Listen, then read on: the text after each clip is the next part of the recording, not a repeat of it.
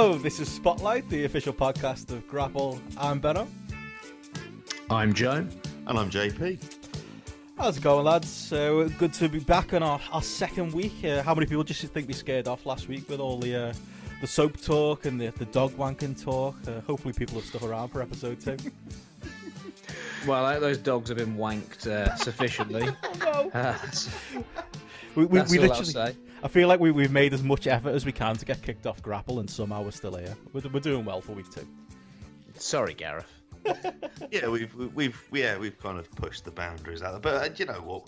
We're not apologising. We're just going to carry on. Yeah, so Rather like Theresa May, against all considerable logic. don't go there. Yeah, that's a terrible analogy. Yeah. I backtrack immediately. Don't, don't go there. The reason I've watched little wrestling this week is because I've been watching, I don't know, news related uh, programming all week and just been, yeah, it's just bleak, Mm. bleak, isn't it? Rather than pro wrestling, you've been wrestling with indicative votes coverage. Yeah, that's a good a good way to put it. Yeah, yeah.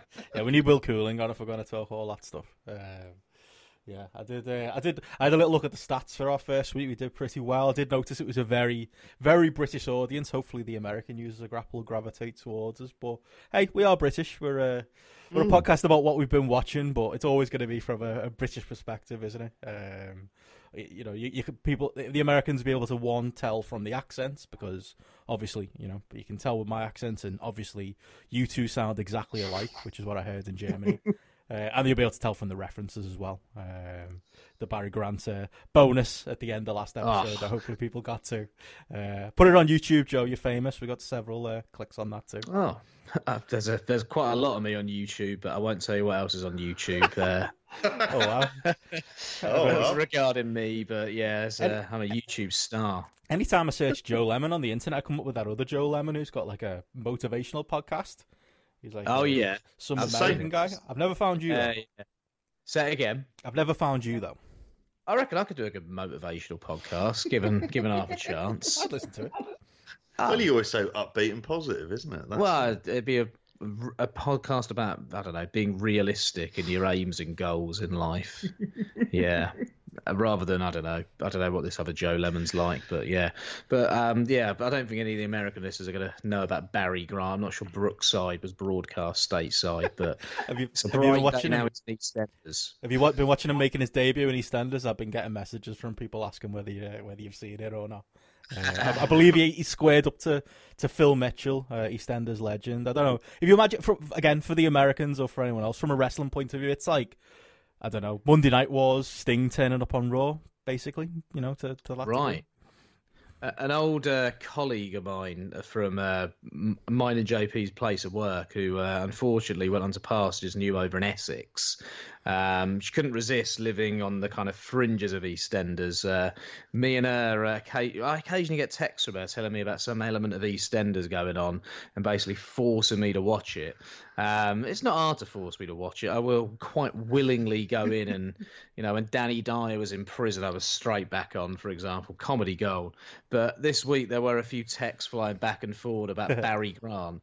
But I got to confess, as much as I love Barry Grant, me and this person in question, we were much bigger fans of Des Taviner, Barry Grant's character in The Bill, where he played like this absolute badass who just would take no prisoners, like pro- proper policing for old Baz. And uh, it feels like he's re- he's basically doing that character in EastEnders. I, what I did before the podcast, I knew this was going to come up, so I went onto iPlayer. I found out his debut episode, and I just ran through and watched his scenes. Oh, So I've only seen him in one episode uh, when he's in the car. No, he's in the um, Garage. the garage with Phil, and he says something to Sharon. I think he refers to her as chicken. So I was like, chicken, like. I'm not, not, not sure about that one, Baz. Maybe uh, is that not sexist in some way? But what would you expect? What accent is he doing? Oh, he's proper Scouse. Oh, He- he's he's only ever going to be Scouse. He was a Scouse with the Bill. He's been down in London for years now. Oh, it was 2001, I think he came into the Bill.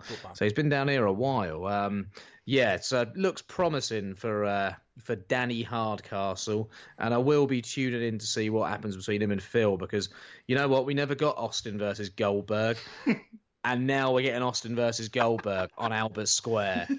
Uh, Finally. Shout out to Joe Mills who did like a, a mock up of uh, of Phil Mitchell and Barry Grant. I think it was set to wrestle more like a WrestleMania X Seven, uh, Rock and Austin, but Austin and Goldberg. I think that's a bit more that that, that fits more the uh, the WCW versus WWF vibe, the the rivalry you thought you'd never see. Well, Barry was over on on Brookside, you know, uh, plying his trade over there. Uh, undefeated streak on Brookside, you know. Man about the close, him and Terry. Do you remember Terry, his best mate? Yeah, like the oh, Stein- Oh, I watched some stuff of his on YouTube, but carry on. like the Steiner brothers of their day to some extent. really were. Like you get Phil and him, Phil and Grant against Terry and Barry. That's a dream match right there, isn't it? It really is. And I was watching some Terry and Barry stuff when he pushed Danny, and I want to say Oh, off Sue. the off the Yeah, I ended up watching that as a watching that. Brookside, the Lost Weekend, where they'd start swearing all the time. Oh, was that one of those ones they released on VHS? Yes, Yeah, I never it is. saw. I remember, 18 s- certificate. I remember seeing it in That's hardcore. Like, Oh, I'm, saw- I'm from Liverpool and I've not seen half the Brookside you apparently have, JP. Oh, I was my mum. She absolutely loved it. So she, Same as my mum. Yeah. So she was watching, but to carry on the WCW analogy, it's it went wild with the storylines. And for- Jimmy Corkhill became a, I think we've said this before, but he became a, a head teacher, and he had been a crack addict and had, had a lengthy record. So how he passed, He was a crack addict about two years before that. My introduction. how did the PGCE? Mate, my- let alone get promoted to head teacher. My introduction to work. drugs was Jimmy Corkhill. I didn't know what drugs were until Jimmy Corkhill was like, I don't know, uh, like rooting heroin on Brookside. I remember Ron Dixon found him on some like yard, like like off his tits on some heroin, and picked up a needle. And my mum having to explain what it was to me. My yeah, intro- it's like I think I think my introduction to drugs was Saved by the Bell when um, Jessie was uh, was was it cocaine she was on, and she was dancing all crazy, and Zach had to calm Jesus. her down. That was kind of it was a very hardcore story for Saved by the Bell. Uh, Yeah. she singing "I'm so excited" at the time. Not ring any bells with you guys, like kids TV. yeah. It was quite like I was thinking this the other day. Somebody put a poll up about Moesha as well. I don't know if you were fans of that, but I learned so It's much where about my race. age separates me from all of this. I was much Oh, more into- race relations, all kinds from that. Oh, I was much more into British TV. I never was really into that much. Like, if I was watching a Nickelodeon show, it was Renford Rejects all day. Oh, day. that was great. yeah. What was the Italian kid called who uh, played Bruno football? De Grady. That's it. Yeah, he was great. What a character. And that came at a point where I was like in love with Italian football as well. and in one episode, when he becomes boring Barry Gray, um, and then he finds his Italian mojo at the end, he starts dating a Yes. Beppe's sister from EastEnders at the end of it.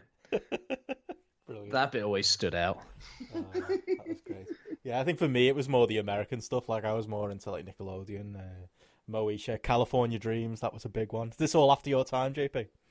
Oh, absolutely, yeah, yeah. This is you, you're saying these names. I, I can vaguely remember the being. What were you into, good. mate? What Yeah. was the uh, what was the show at the time? What was um? Oh, Oh, by, jeez, I'm a Byker Grove? Danger Man generation. Grange yeah, Hill? Byker Grove. But yeah, Grange Hill, Grange Hill. Zammo. Oh, was that I remember?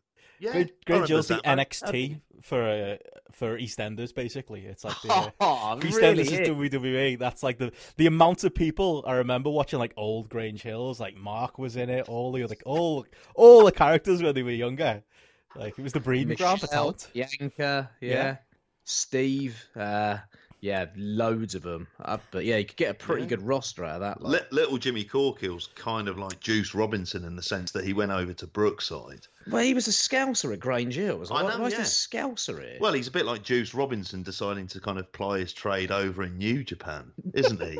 Somewhat going over to Brookside and not going into the EastEnders route. Oh. yeah, yeah, it's a good route for him though. What's, I wonder what he's up to these days. Who knows? Maybe it didn't work. Hopefully, doing a run in at a TNT show soon enough. We can only hope. I think that's too niche. Yeah, even for TNT. It's nice to see how we're trying to cater to the potentially wider audience that might.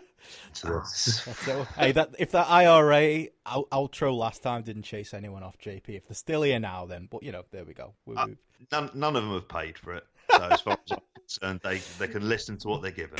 well, on topic, I was going to mention the another thing from last week. Like we were pretty harsh on. Um, we're going to talk what we've been watching the last week, but we're also going to talk a little bit about WrestleMania weekend at the end. But just as maybe as a little bit of a preview of that, we were so hard on Ring of Honor. I had to laugh.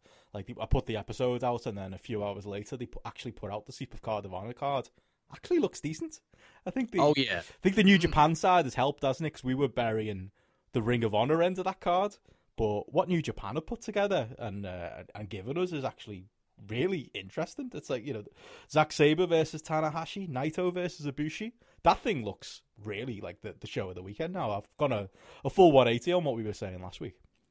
Oh, absolutely. I was sh- quite shocked, if I'm honest, when I saw that card and saw those announcements. Uh, Naito Ibushi, Madison Square Garden. That's going to be great. Like, what what an occasion for that sort of match. Mm-hmm. Uh, Zach as well, getting to face Tanahashi at the Garden. Dreamer Tanahashi's. I'm sure Tanahashi's going to go all out in that match if it's you know on his bucket list of things to do before he retires. Mm. You've also got Jeff Cobb Ospreay on there as well. Like that card kind of transformed overnight when those announcements came out. Mm.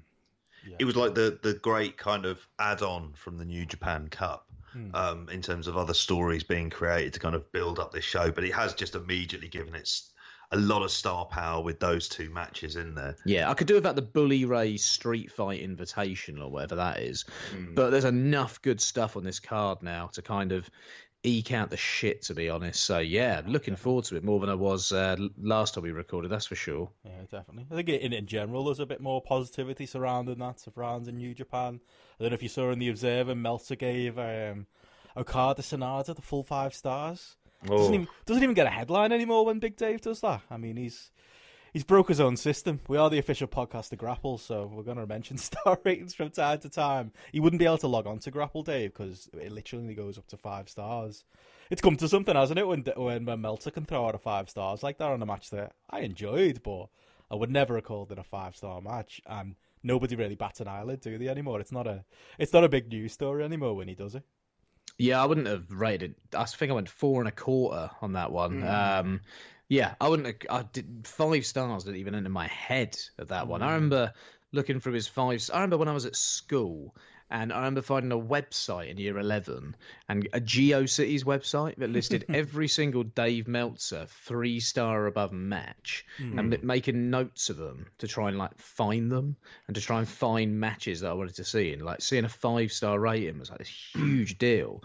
I remember like the first. I'm trying to think of, like the first time I saw the Hell in a Cell, the Shawn Michaels Undertaker match, being like. Hmm. Like couldn't wait to see it 'cause it was a five star. Didn't think it was a five star match. Was really disappointed and i have Oh, been really no. disappointed with that match. Oh, Every no. time I've watched it, Bad, Get bad lost. yeah, I don't, I don't get it. It's a match I that just doesn't do anything. I don't for get me. the Mankind one, but I do get the Shawn one. I love I love the drama of that one. The the Shawn selling. Oh, fantastic. Oh, the selling's great, but I, I don't know. I've never got into them. I don't know what it is about that match. There's something about it that I've just never invested in or been able to kind of. Although thinking back on it now, it's kind of the ending that I remember and the drama of how they kind of played it with, with Perhaps with it's- kind of Kane's entrance Perhaps and it's the rest. the, the 22 years of Kane we've suffered subconsciously. I just Probably. can't. Oh, that was a big moment at the time. I remember. I, I think I watched it live. I don't know whether it would have been. Would it have been live on Sky Sports, JP, or whether I watched it the morning after? It would have been at the time anyway. think no, I think this was live because I was at university and I had cable and I remember seeing that, but like recording it Hmm. on, on video. Jesus, going back that far, like tw- yeah, twenty two years ago. God, I feel old just having repeated all that. But yeah, it was on. It was on live on Sky Sports. yeah. But yeah, a five star match was an event. now it's just kind of like, eh, whatever. Not surprised. Yeah, it's a bit of a shame, isn't it? Um, but yeah, I, I don't I don't see where he's coming from. But I enjoyed that match, but I think he's the, the high man on that. I've not seen anyone else go that high on. it. Looking looking at the average rating on GRAPPL, it's four point three five. Yeah, that's fair. uh, for, what it is, and, and I think that's fair enough. I think, like you, I went four and a quarter. Hmm. It- This what? There's no shame in that. It's perfectly yeah. That suggests it's a really good match to go and see. Like a five star match, I think. Let me think of a, a match I would rate five stars. Uh, Undertaker Michaels from WrestleMania 25. There you go. Yeah. I've watched that a million times. Rock and Austin from WrestleMania 17. I've watched a million times. You know, they're just they've got a watchability where you want to watch them again over and over and over. I don't think I'll ever watch a card of Sanada ever again. I've got no desire to ever watch that again. Yeah. I think It just feels like a very, very good Okada match. it's kind of the noise of like these last three years, isn't it? Like the amount of matches. Like you'll throw out, like I'll be on GRAPPL and I'll throw out four stars, like it's nothing now. But that's like that's a really good rating for a match, and there's so many matches, like the New Japan Cup. Like, are we really going to remember a lot of those matches in a few years that, that, that I honestly gave, you know, four stars to? Um, I think it's the glut of, you know, top level matches that that we get these days where nothing stands out. And I think it's, I don't know, the attitude of the wrestlers now where people are outright going out to do that, whereas you might, you know, in the past, people don't. Um, you know, it was more, it, it was less about about appealing to Meltzer than it quite clearly is now on a on a meta level and and otherwise. I think it says something to the, the time we're in as well, doesn't it? I, yeah, I think so. And, and, the way that we absorb wrestling mm. and we're able to kind of pick and choose matches at a time, we don't have this scarcity of, of what I had as a kid when I'd be getting. I'd have watched all of WrestleMania 1 through uh, 10 on Silvervision, just would have hmm. watched it, you know, relentlessly because there wasn't that much else to be able to watch. Now I get to pick and choose which means it's kind of like you're selecting great songs out of many more albums than you had ever any chance to ever do so before, mm. rather than being absorbing entire albums. Does that make any sense? No, it does. Yeah, I used to like albums I was into when I was younger. I didn't have many CDs. I didn't have a lot of money when I was fourteen. So like I could I know every word to Appetite for Destruction by Guns N' Roses still to this day because I just listened to it on repeat because I didn't have many other albums. Limp Bizkit, Chocolate Starfish. know most of the words of that album still as well. Yeah, I can tell you the words to My Way. Don't know the rest.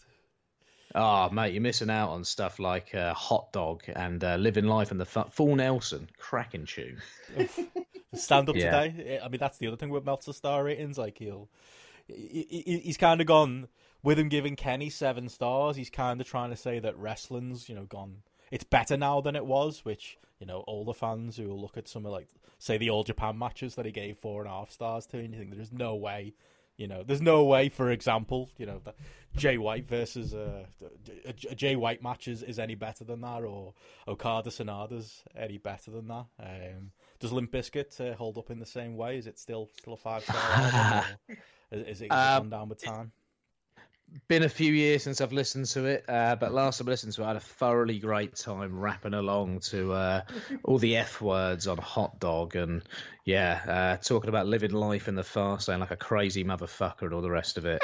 bit, bit of nostalgia, but it's a weird one because like five star matches I would watch over and over again as well. Like I think of the amount of times I watched, say, Joe Kobashi, for mm. example, Ring of Honor, or the McGuinness Danielson matches, or um, Kobashi Misawa from uh, 2003, for example. Mm. Um, if we're talking about an actual match to place in Japan, and now I feel like I don't go back and watch matches of that level anywhere near as much as I previously did. Like towards the end of the year, I might rewatch a load of matches to decide on like my ratings, my rankings for matches at the end of the year. But it's rare that I'll go back and watch, say, trying to think of a five star match. Uh, Nakamura Tanahashi in the G1 final in 2015, I thought was a five star match. I've not seen it since 2015. Do you know what I mean? Whereas Joe Kobashi happened in 2005, and by 2009, I'd probably seen the match 10 times. Oh, you know, there, it, it, throwing that in. I was there. You know, I've watched, yeah, it, it, lucky bastard. Alex won the ticket as well. Alex Shane pulled through for you on that one, eh? he did. He did. Good man. Hey, and I was at uh, McGuinness and uh, and Nigel, not McGuinness and uh, Brian. I'm trying to think if I've been actually at. I think Joe Kobashi was a was, was a five star Meltzer gave, and I was at the original Dragon Gate six man at Ring of Honor that he gave five stars as well, which I even on the night I felt was a little bit. I loved it, but I don't know, five stars felt a bit strong. It, it, saying that though, it's influenced Gabe Sapolsky because he's he's tried to recreate that every year since, and I think he's the only man who cares now in 2019. yeah, I'm with you. I was at the Undertaker Michaels WrestleMania 25 match, and he didn't give that five stars. And how that didn't get five stars and Sanada and Okada did. You know what I mean? Like, mm. it's one of those things you weigh up against one another and you figure, is the scale change? Like, mm. what has it impacted that? Like, that's an iconic match that's created a lasting memory, and the work in it was incredible as well. Mm. Is anyone going to be talking about this Okada and Sanada match in, well, next week? I doubt it no, and I didn't plan on it unless uh, unless Meltzer gave it the five. Like I would, I probably wouldn't have thought about it again. But again, I think that says something for the the time we're in. Uh, but I stick to GRAPPL. We've got a maximum of five stars on the GRAPPL app. Uh, you can't break the scale. You can't be thrown out seven stars. So You know, that's probably yeah. I think that that's the way to do it. I, I pre film ratings changed over the years, hasn't it? I think it went from was four star the norm, like in the late Yeah. eighties, Yeah. early nineties, and it became five. That's enough. I don't think we need to mess around with it anymore. I think Gareth and uh, and GRAPPL have got it right. Oh yeah. um, for, I suppose uh, tying into that, we were going to talk. Uh, part of what we were watching was the Kenny Omega documentary, but just checking before I go forward, I, I did take a couple of notes from these there. I don't know if you're any interested in talking about Cain Velasquez in AAA or Linda McMahon leaving uh, Donald Trump's cabinet. They were the Oh, last couple of notes. two specialist topics for JP. That's as why I put as them in the saw notes. Cain Velasquez, I was like, ah, excellent. More AAA JP could watch. You hype, JP? You going to watch it? It, obviously, I'll be watching. Obviously, because it's also on Twitch and on their Facebook so I don't have to pay anything for it as well. Uh, I'll be watching for that. I'll be watching how they're going to balls it up. They haven't set up a match. They've sort of set up, what is it, potentially one of four people. And he was wearing a mask um, at one point during the press conference. He's really into it. Like, obviously, they've got Psycho Clown down there. I think it was LA. I, was it LA Park? I don't know a few other lads, a few other lads in there. Um, Triple Mania. I mean, I want to. I want to watch it with you, Joe, this year. Triple Mania. Triple- Should we do, Mania. I have set up the YouTube page for GRAPPL Spotlight. Should we do a live watch along? Oh, Oh, yeah. no. yeah. No. You know what? If I can get if I can get a cheap train, I'd even come down to Oxford for it. Go on. If you come down, I'll do it. But uh, when is Triple Mania? August. Nah, Time to but plan. yeah, if I'm around, maybe I'll be tempted. Yeah, that's it. Yeah. Then What there was that one, and and Linda McMahon leaving. There's been loads of cabinet officials who've left Trump's shit show of a of a government. Um, so it's it's it's a strange one because I think eh, there was a MSNBC commentator. I think his name's Hans Nichols who made a reference to about uh, like he, he came across as a bit of a smark when he was talking about it, and he was talking about it being wrestling that she's going back to, but is it going back to sports entertainment or is it going back to wrestling? And I thought that was a nice little comment. But I um, saw him. so she's going to be on TV. Yeah. I, I- well, I saw Bix throw a little barb out saying that you know it's gone under the radar. She doesn't even live with Vince anymore. That's a bit of gossip for you. They, they don't. They don't Oh, sleep they, in the they're same. not bed together. anymore. Apparently, they're still together. They just don't. Li- they haven't been living together while she's been in government. So is she going back to uh, back home with Vince, or is she going to continue to live separate? It feels very House of Cards. Uh, Ooh. yeah. What, what, what Yeah. Do you think Vince will end up kissing a man in secret at some point, or was it a security guard? Isn't it That was a fucking House of. Cards? Yeah. Yeah. Remember when that was Yeah. good? That was a long time ago, and it was before. It was Uh, the, I prefer the British House of Cards. Uh, yeah, Fair much better. Uh, eh, what was I going to say? Um, the thing with Velasquez is, is he a wrestling fan? I know Cor- Corbin, uh, Apparently. Cormier. Sorry, I've got British politics on the mind. Obviously, Cormier is a massive wrestling fan, isn't he? Daniel And I want SmackDown with the rest of it. And uh, Cormier is always great talking about wrestling. I've never heard Cain Velasquez outside of his appearance at the Performance Center Hmm. talking wrestling before. By all accounts, I mean, I'm going on. Uh, a lot of this was reported in the Observer. His name is obviously. Cain. Yeah, that's it. Yeah, his name's Cain. spelt the way that it was meant to be spelt when Kane the Undertaker. Kane the was- Undertaker, yeah. So, that's what- if it was like McGregor, it would make more sense. Like that's the other rumor, isn't it, with him uh, allegedly retiring? Um, that, that he would- that he was consider he's considering wrestling again. I don't think there's any legs in that. I think he's just. Uh, Uh, he's I think he's got a, a lot more other stuff that he needs to be He's- thinking about. he's po- at he was posting pictures on Instagram today of himself boxing, so he's clearly uh, teasing that as well. But yeah, he's got Mate, uh, real life issues most- to deal with. the most likely thing he'll be doing is doing some prison time, maybe a bit of I don't know community service at a wrestling show, wanking Tony Khan's dogs off or something. you know, Oh, he's he's it's funny. he's got he's got bigger things on his mind at the ah. moment than Triple H. like those rumors about him like it's like I- mean i don't know if you'd heard them like in the in the months before Oh, yeah. like it's one of those i remember it's like whenever like in liverpool whenever there's like a footballer who's like like, like the steven gerrard stuff like I'd go to work on a Monday and they'd be like, "Oh, have you heard the latest on Steven Gerrard?" And people would be like exchanging text about this secret story that hasn't made the papers. That's what McGregor felt like. Um, like even to be honest, actually, even when he came over to Liverpool, there was all kinds of stories about him. When he came over to to Aintree races, uh, I watched them on Jimmy Fallon the other night, he, which was the same night that he announced his retirement, and he was talking about potentially fighting in July. the man couldn't look any more coked up. Uh, I think yeah, Yeah. there's definitely smoke to those rumors, aren't there? Yeah, um, he he's a mess. He's looked a mess for a really long time, and it's amazing how he's lost all of the goodwill. Because I don't think, I mean, if you, I don't live there, but if you gauged Irish opinion on it, it seems to have done a real 180 in terms of how he's behaved over the last year, and in terms of wrestling. Yeah. I don't. I, I, there will come a point where I can imagine him doing it, but at the same time, I think with all of the potential legal issues, and these have been stories that have been going around for a while. Now, RTE were sort of suggesting it was going to be commented on quite a while back, but never went the whole hog of identifying him. Well, they leaked that document, didn't they? Or there was some sort of RTE document leak, Yes. wasn't there? That, That kind was of it. confirmed it was him in January, was it? Yes, that he'd been at a plea. He'd been he'd been um, charged at a Dublin police station. Or he'd handed himself in. At, He'd handed himself yeah, in. yeah, yeah, something along those lines. Um, but in terms of him like coming to wrestling, I mean, Becky's at- at corner this- Well, maybe him and Colby Covington. He seems Oh, to love all that stuff as well. Yeah, That was Bully.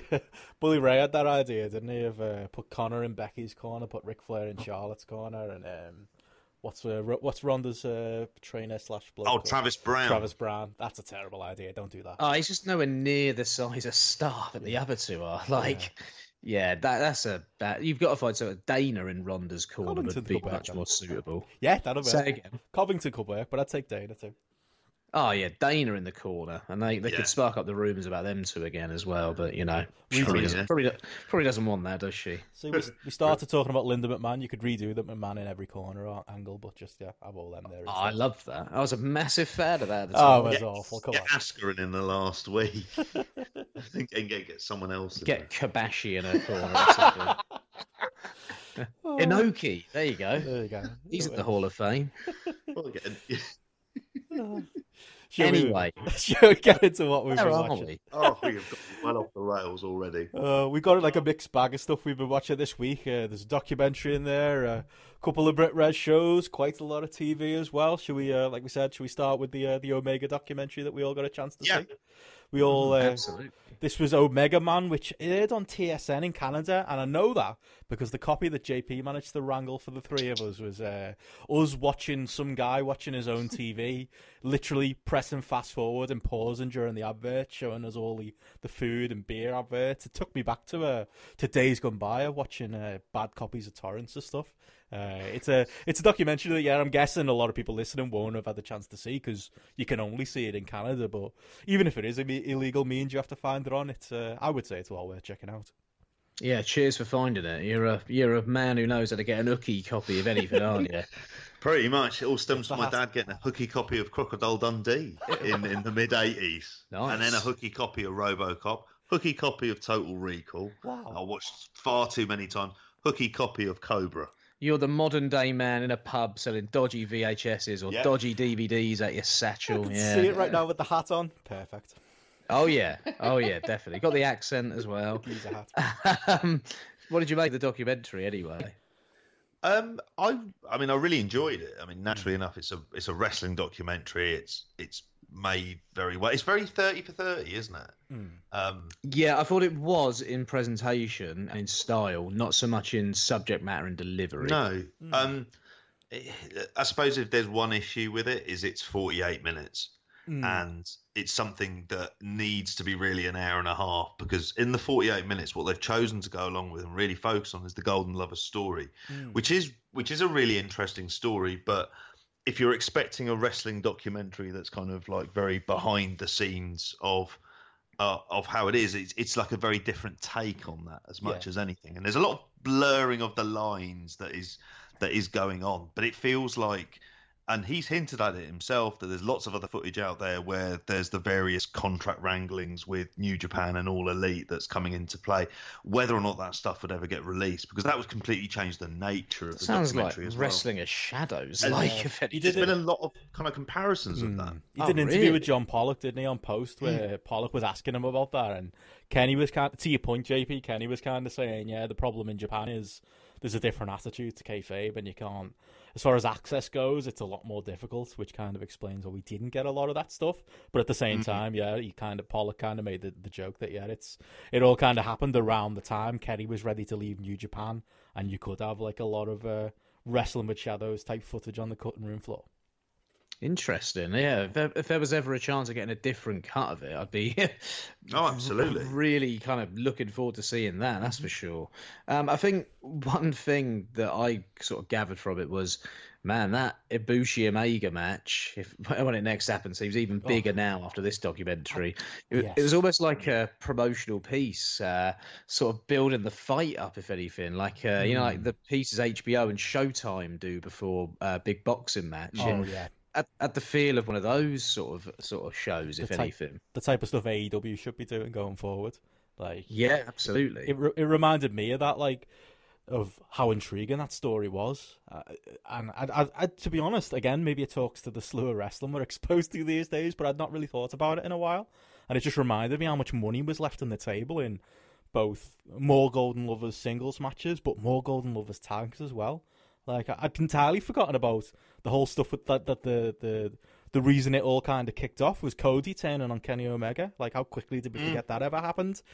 If if it really felt like that was a big takeaway for me, JP, that there was just with that story and with you know with more things you can do with the Golden Lovers, there's there's loads of money on the table to be swept up that hopefully AEW or New Japan can can do something with still because it would be a real shame if this was all we got it would be a real shame, but I don't know if, if you two get the same vibe of this, but there seems to have been a lot more kind of potential rumblings. I know Kenny again was very, you know, he's like he speaks generally in code at the best of times, but saying that there was he can work really wherever he wants. He doesn't, you know, he's not necessarily restricted being. Oh, he'll be back. And it's very hard to think that wouldn't be the case. It, you know, that mm. there is a natural story that can set itself up from you know Omega being in the G1 to the fact that there's two domes, and it mm. is the hmm. kind of match that if you've got the heavyweight title on one card and you've got Omega Ibushi on the uh, on the other, you're giving yourself a hell of a chance to do some serious business over those two days. Mm. Um, we've we've spoken to this before, and the kind of the idea of the loyalty to Ring of Honor at this point, but realistically, I mean, access to Omega and access to um, some of the people who, are, who are under AEW contract should be much more of a oh, priority. Access uh, to Omega is uh, he key, has more value than the whole Ring of Honor roster. Yes. yeah, yeah, I'll agree yeah. with that. I, do you see it? Could it happen at Supercard of Honor? Like I, I, you know, I don't think it will. But watching this documentary and watching Kenny do the interviews, you know, do the interview mm. rounds and just generally how he's been talking, it reminds you of, you know, when he'd do like those observer radios with Meltzer, where he'd be mm. like, oh, you know, there's been a lot of contractor talk and he's he's quite clearly working Dave. It feels like he's working right now. I, I really do think that he's imminently coming back to New Japan. And I know there's the Ring of Honor problem, but there wouldn't be a better time to do it. I mean, they're going oh, really yeah. hard. The Elite are going really hard on, we're not going to be in New York, but I don't know if I believe them. Right, with Omega, I can't see him being a supercard of honor because of Ring of Honor politics that are involved with it as well. Mm. Uh, which that is unfortunate. Ring of Honor politics. Yeah, it would be. A, it would, well, they're convinced that they've sold the builder now, aren't they? and they've got to keep fooling themselves and telling themselves yeah, that. True. It's the equivalent of I don't know, um, uh, Bret Hart and I'm trying to think of a match off the top of my head. It's the equivalent of Ricky Steamboat and Randy Savage claiming they sold out WrestleMania three, mm. even though they had the best match of the night. They didn't mm. sell it out, did they? At the end of the day, um, that's a bad that's a bad comparison. But yeah, Ring of Honor are fooling themselves. I can't see him turning up on the night, but I think Omega's way of working people is really interesting mm. because he's working people but he comes across like he's being completely honest and he gives you a lot while working you. It's like a smarter postmodern way of working fans and working journalists. It's not like the Hulk Hogan bullshit approach to working people where you just know that every single thing that's coming out of his mouth is absolute shit. Mm. Um, and he's just a complete carny. This is kind of like postmodern carny, modern day carny, if anything. It's it's one of the things that I know. I don't know if you've seen as much of the uh, the kind of him doing the Canadian talk show circuit, Joe. But you've seen a bit of it, haven't you, Benno? him obviously him and with John Pollock, but I, I Oh, saw him on a show called The Social, and you talk about that sort of postmodern way of of working, the way that he, you know, just a bit shy, but very considered in how he speaks, and it's much more wrestling as art is the perspective he's coming from. So he's kind of acting like a like an actor would do if they're being interviewed on The View Mm. and he'll behave that way. And there's aspects of his personal life that he doesn't really necessarily feel that the world needs to know, which is Hmm. completely fair enough. Um, and that's and that's and that's a much better technique than kind of coming in with the the kind of chip on the shoulder wrestler stuff that we've seen so many times, so much in the past. Yeah, I, I mean, I would, I'd say that like that interview circuit and the documentary is kind of the most likable I've found him in a while. To that point, like I do mm-hmm. think that he's someone who kind of, you know, in being the elites, I don't really love him, and his New Japan run towards the end, I wasn't really loving him, but I thought he came across really likely there, but likable there. But a big thing I was going to say is to what you were saying, JP, the Golden Lovers stuff and the talking around there. Is it a gay story? Is it not? A lot of talking in code, you know, about Yeah. his personal life. What did you make of all that? I think that's it. It was an interesting editorial choice, wasn't it, to to focus on that so much during hmm. like the the documentary itself. But I found it interesting that Kenny still talks about that stuff very guarded. I don't know if it's a Japan thing or if it's a.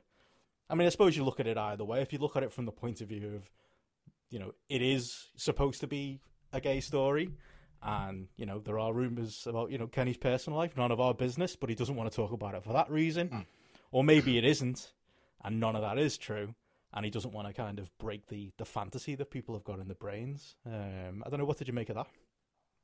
Well, it's. Uh, I kind of didn't mind it because I come generally from the perspective of there is things that are of interest, the things that the public find interest and things that are of interest to the public, and a wrestling storyline that's kind of transcending boundaries into areas that it hasn't gone in before. That's of a general interest to the wrestling fandom, and if you're making a documentary about it, hmm. his his own personal life But it is a documentary, isn't it? I understand, like, and it's absolutely fine that's this case. It's kind of like a strange clash, though, hmm. with so much of the story of, of the entire story being about this relationship with Kota, with Kota Ibushi, which is, you know, it's very much like a kind of pure love story in that hmm. sense, and the way that they, the, the way that the story takes the waves, and they explain it with Kenny's betrayal when he goes into the Bullet Club, and so on and so forth, and that's and that's very good, but it does it does somewhat beg it does somewhat beg the question, but at, the same time, it wasn't something I think I was desperately kind of needing to know. I just kind of wanted to see other things that were outside of the Golden Lover stuff, and that's me as a wrestling fan wanting to see inner workings of business, which we've already kind of spoken to, and how difficult that would be there to do. So the idea of them not not overtly sort of um, with uh, Kenny Omega explicitly stating what his uh, sexual preferences are. Um, I don't think it's necessarily something that you're kind of missing, but at the same time, you've got the strange clash, like I say, with the storyline. It's, it's it's a little bit jarring. Yeah, I guess it is. I think it was. You could tell they were going down a road as well of wanting that element of ambiguity. Um, sorry, ambiguity, ambiguity, um, of making you question. Oh, well, are they actually a couple, or is this just an act? They're obviously very close as friends, you know, and no one knows. And I don't really want to know because it's part of the fun of it all. At the end of the day, Yeah. and it helps to suspend that disbelief to some degree. But I think they were also really pushing the different types of fan that Omega and Ibushi with their storyline brought on board as well. Mm. Um, and they were using various interviews of people from sort of the LGBT community to promote that as well to some degree. So I think it was trying to really show how Omega has kind of opened up boundaries to fandom and to wrestling as well. So those boundaries have kind of been torn down. You think of the stereotypical wrestling fan when we were growing up, you know. Uh, yeah, it's very different to what it is now. And I think a big part of that um, is the kind of geeky aspect that goes along with it. I think Dave Meltzer made a really good point during it where he spoke about um, the sort of cultural appreciation of comic books that has sort of grown over time and how he feels like that's what Omega has managed to, to kind of do in wrestling, if anything. And if he's on a talk show talking about wrestling um, as an artistic pursuit, it's quite an interesting approach, if anything, isn't it? I think that he's actually going down that road and he's actually continuing to push wrestling in this different way in a way that I don't know. You think about celebrities who've gone and been spoken about wrestling. Think about Hulk Hogan over the years. Mm. He would he have ever spoken about it from that point of view? No. His interviews would have just been about him at the end of the day, wouldn't they? Uh, you know, The Rock gets questioned about it, and he speaks in a quite reverential, quite excited way about wrestling when he's on stuff like Graham Norton. But he never talks about it as an art form. Mm. He just talks about it as kind of a springboard and the way as something that launched his career and improved his confidence and all the rest of it, and got him to the point he is now. So it's quite interesting to see someone out on mainstream platforms. And in a country like like Canada, remember Canada's a very liberal country. You look at uh, the government in Canada as well, very liberal government. So very open-minded country, and I'm sure this has gone over quite well over there, if anything. Mm.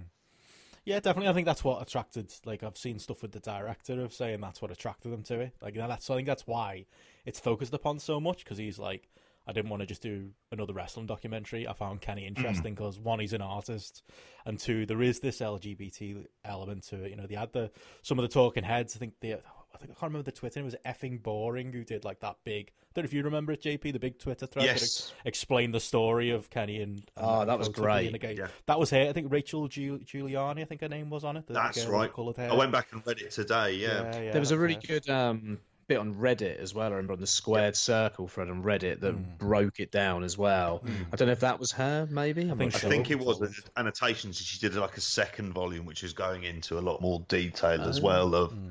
of sort of more of the run and DDT. Yeah, um, I thought that stuff like so good. Go on.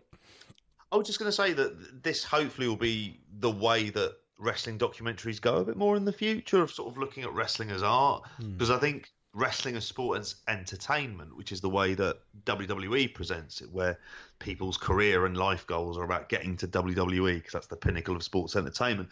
And instead looking at it as art, which kind of transcends that kind of narrow, restrictive viewpoint, is the way to kind of get wrestling across to the mainstream. The mainstream. Mm. That that's the way to do it, and then people can project themselves as human beings, saying, "This is the character I've created, and these are the storylines I'm doing, and these is where I blurred the lines." It's a much more interesting take. I think as well, one thing you said about the WWE style narrative of it being the be all and end all, mm. they sort of touch on that and mentioned it at one point in the documentary. And I kind of wish they'd made more of him not choosing WWE and going mm. down the path of why didn't you? His mindset, mm. his mindset of wanting to be this kind of, you know, lone wolf, doing it sort of independently as well, going about it in a more DIY fashion. I'd really like to have heard more about that. And I think that would have been something that uh, would have engaged maybe someone who is a casual wrestling fan or isn't a wrestling fan at all in understanding more about wrestling outside of uh, the Fed, if anything. Yeah. Plus, we did get AJ talking about WWE and calling them a piece of crap promotion. I enjoyed. That. Oh, that. I love yeah. that. that. love that. That's classic AJ Styles. There. That's the real AJ like, Styles. Um, kind of like R-Truth doing raps in the back of his car about a year before signing with WWE about how they suck and Vince McMahon's rated suck. Yeah, they were all really. they were all up to it. But one of the things that stood out as well, there's so much of it you could explore with Omega. He's such an interesting character. I think there's so much to him as a person as well. But it felt like the documentary maker found that piece of the narrative mm. that engaged her the most and that she thought would transcend with the public more than anything mm. else and pushed with that. And I got why she did it. I absolutely get it. It's, you know, there's, there's a story there. It's interesting. Um, so she let that, you know, be the bulk of what she was trying to get across. It could have been an hour and a half, I think. I think that's what is that really all of our takes, isn't it? We would have given an extra forty-five minutes of this. It would yeah. have been there would have been a lot more covered. It would have been yeah. really great then at that point. As far as recent document wrestling documentaries go, wh- where would you guys sort of rate this one? Um, I can't think of. I mean, for me, it was I didn't so much have an issue with the length of it. For me, it was just a nice bite-sized TV documentary. So I mm. wouldn't put it up there with you know the the classic wrestling documentaries. But speaking of stuff recently, I can't really think of anything recently that that you know I'd highly rate. I just thought it was just a for me it was just a very enjoyable seven eight out of ten TV documentary. I wouldn't rave about it, but then at the same time I wouldn't say there's a huge amount recently that I'd I'd put up against it neither. Yeah, because I'm just thinking of stuff like the Flair documentary, Hmm. the Andre documentary, where they all fell into the fantasy narrative. Hmm.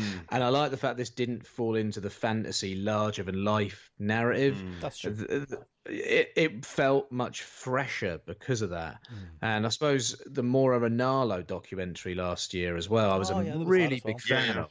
Like in terms of actually being a kind of an expose of mental health from a personal perspective. I think it's the some of the best work I've seen on mental health, um, sort of on film, if anything. And it's something I would show to anyone to try and understand mental health um, more so than they maybe already do. Um, but yeah, I so, I'm much more into the doc- wrestling documentaries that will take that realistic standpoint. Nigel McGuinness one as well. I know it's a WWE in-house documentary, but I love that one. I think that's probably my favourite of recent times, anyway. I was because the the one that sticks out as being entirely different to me. I don't know how you two feel about it. Was GAEA Girls, Oh, that Um, was 1995, wasn't yeah. it? But yeah, it is Um, excellent. um, which have gotten a bit, which is again is an entirely different take on it. Which I, I think I'm probably a little bit higher than than you, Ben, Benno, on this this one because it just it just felt fresh. It just felt fresh and different. But I'm coming away wanting to see more of it, which is suggesting that it's it's for me. It's you know we're we're very we're going to watch it regardless, aren't we? We've sat mm. through some shocking documentaries. I don't know if you've ever watched the the world class one, not the like the the one that they did in the 90s. I watched The Heroes of World Class. No, this is one that was done like with the Von Erichs, where there was it was all just tragic accidents that happened, mm. and they completely whitewash over the past. It's not going down that kind of of of. It's not that kind of terrible documentary. This for me is at the upper end. Beyond the Mat for me is still the best. Yeah, that's the that's the- Probably the always will be. Beyond the I'm, I'm gonna say wrestling, with wrestling with wrestling with shadows. Yeah. Yeah, we were we were spoiled in the late nineties, but yeah, this was a a fun uh, addition to the uh, the genre. I'd say, and yeah, as you said, JP, I'd recommend people check out the uh, the interviews that Kenny's done afterwards. I found them quite uh, quite interesting as well, and yeah, hopefully there's a there's enough footage on the cutting room floor that they can do another one. I know, uh, I don't know if the I don't know if there's any plans for it to come worldwide. It's a bit like those. Um, Vice documentaries that are happening over the next few weeks. Have you seen those? There's uh, like a Macho Man one that they're doing. There's a there's all kinds that they're doing week on week that uh, that isn't going to get a, a proper release. It doesn't feel like uh, in at least in our part of the world, but hopefully um, these things sneak out. If it's eventually. Vice, is it going to be Vice Vice Online, like the Vice YouTube stuff, or is it going to be for Vice Vice Land? Land, like- yeah, it's Vice Land, yeah. Yeah. Um, Right. Okay. Okay. Which I think, I mean, I'll speak to JP. He'll find a way of us watching them. um, I mean, I think we do get Vice, and I did see the filmmakers of Omega Man talking about trying to get international distribution. Um, where it gets picked up in the UK, God knows. But you know, think of some of the shite that's on for an hour in this country. Well, if anyone picks AW up, could it go there? I remember a couple of years ago, um, BBC Three, Mm. when they were still broad, a broadcast channel, picked up the um, Balor documentary. the yeah the well, it was when he was still Prince Devitt. They picked that up because my dad watched it and was asking about this Irish guy in Japan. I was like, what? Uh, okay, Dad. Here, here's my picture with him in Florida in 2014. uh, he was amazed I'd met him. It was like, yeah. Um, I think my dad is always someone I- is a bit of a barometer for this sort of thing. He loved that ICW documentary Well, that the BBC too, did as wasn't it? well. So thinking about it as well, like the the Viceland stuff. Like I know, it, I think Davian Abraham who fucked up, who's uh, does Hmm. some stuff for post wrestling. He's a big wrestling fan, but like I think he's involved with them. But I do think Viceland does because I was thinking that um uh, Omar from The Wire. What's his real name? Uh, Michael K. Williams. yeah, Michael, he did like that that that that docu- I remember him doing a documentary where he came to Liverpool and visited Stephen French. That was a Viceland documentary. What? Yeah, he was. It's near where I work. They were kind of on a street corner having a big chat. Oh, about- how have I not seen? I- Uh, uh, were you, did you see it? Yeah, Like, yeah, I've seen see it. Yeah, yeah. I've got the link somewhere. I'll send it to you. No, no, it's Mate. just where I go for a walk on my lunchtime and work. I went right past the bit in Toxteth where they were having a chat. Stephen French and uh, and Omar from the Wire. He- I'm sure we've talked about it because he was going around to like lo- local people's houses who. uh, it was all about what people do to survive, and he was going to like some local scally criminals who steal turkey and chicken from the local Tesco and sell it on the black black market's what it's called, and they sell it Oh, on the black market. that It was, uh, yeah, it, I remember being in pubs and being offered joint of gammon. it was about just Yeah. JP as well. it was a man with a big bag, and he just got these joints of gammon out and just went, "What do you meat, lads?" and put in my face, and it was like, "What? no, just been to the Sainsbury's across the road to rob them, clearly." but you know, Michael K. Williams, Omar, was rushing a corner in Liverpool with Stephen French. Yep, mate, that, that- that's I'm just yeah, I can't believe that. Uh, that's it. Like the court from the corners of Baltimore to the corners of Liverpool. I've told the story before, but the one time I had an interaction with Stephen French, the uh, the devil, was when I was on. A, I think we'd gone to we'd gone to see ICW in town. It was the Dev Jordan Devlin and uh, Trent Seven match. I think I talked about it when we did the podcast. And I, he walked past us. He was going towards the the local chippy, uh, the Lobster Pot, which is a famous one in Liverpool. Gale on each arm, and he just came over. He was like, "You all right, lads?" Shook all our hands and carried on walking. Yeah, Brilliant. smooth as anything. Was was the Michael K. Williams documentary as good as the Danny Dyer and Stephen French? Danny Dyer's episode, the Danny Dyer's Deadliest Men. very similar. Very similar. I'm gonna have to watch this now tonight. I'll be home watching this. I'll send you the link and we'll do a review next show. That'll be our next documentary review. Oh, I look forward to it. Uh, I suppose we should uh, move on to some wrestling stuff we've been watching then. Uh, JP, I'm never going to forgive you for this. We talked last week. We said, oh, should we uh, should we cover progress next week? Joe outright Yeah. said no. JP gave everyone the impression that he was going to be watching it all. I watched two chapters, chapter 85 and 86 from Bournemouth and Birmingham. Yeah. JP, how far did you last? Angelico DJZ, which was the first match, match on the one on the card. first show. so everyone, you got JP to play because it's going to be me doing most of the talking here. and Hella coming in openers, enough to turn anyone off. Oh god. Um, yeah, these chapters. I mean, you guys are going to talk about Rev Pro in a second, but yeah, these chapters. I'm not. I can't get mad at you, JP, and I wouldn't. You know, a lot about this podcast uh, when we talk about what we've been watching is about things we recommend. I saw Martin Bentley describe the the first show as a gentleman's three of a show, and that's what it was. That's what both of the shows were. The Bournemouth show was in a lovely venue. You know, it's not a venue they chose strategically. It was a venue that was just available to progress on the date. So it just felt like it. It was the weekend of 16 carat as well. So it just felt like it didn't matter. Yeah. The VOD took a while to come out, so it felt even more like it didn't matter. Callum Leslie was back, so you know that kind of made it feel like it didn't matter. Hopefully they didn't fly him in. Um, but yeah, it was a show. DJZ and Angelico was fine. That's kind of all the notes I've got on that. I don't know if you had any more notes on it, JP. Uh, Uh, what you did see. this is the one match that I watched in this. I'm so sorry. What stars you did you give it on GRAPPL, JP? Um, I haven't got around to doing that. I would have said about. I would said about three. I thought DJ Z looked good at points in this, but it was the the the sort of tune that go that was played a couple of times during it. I've never liked that. There was a lot of I- drum and bass. There was a lot of like everyone seems to have the same theme on these shows, like DJ Z and mm. Angelico and LP and DNR. They all kind of come out to that same kind of drum and bassy feel. Is that what turned you off? Was it JP? I think it what it was just. It was also the fact I looked uh, um, where the entranceway was. There was like a couple of rows that felt empty. It just felt very empty Mm. at the show. It didn't feel so. It didn't feel particularly lively. Nice venue, For though. me. Look good. It did look great in terms of like imagine it if you had it packed out and you had about nine hundred there. Mm. I mean, Joe can attest to what is it the Academy in Bournemouth Yeah, that, that they so, were yeah. at. I mean, it's it's a place I'm I'm sure Joe has, has probably had the odd experience or two. Yeah, there. it used to be the Opera House back in the day. And it's very very nice. Yeah, then well, it wasn't an opera house, but it was called the Opera House, and you used to get loads of pillheads going down there from Southampton for big nights out and all sorts, and like coaches of Hmm. people going down for drum and bass and house events and stuff. Yeah. But I, mean, I saw, That the, explains all the drum and bass. yeah, I saw the yeah, yeah, yeahs there back in the day. It was a cracking gig there, and it was just the venue was just amazing. I remember the whole atmosphere, of the place being great, but. Mm.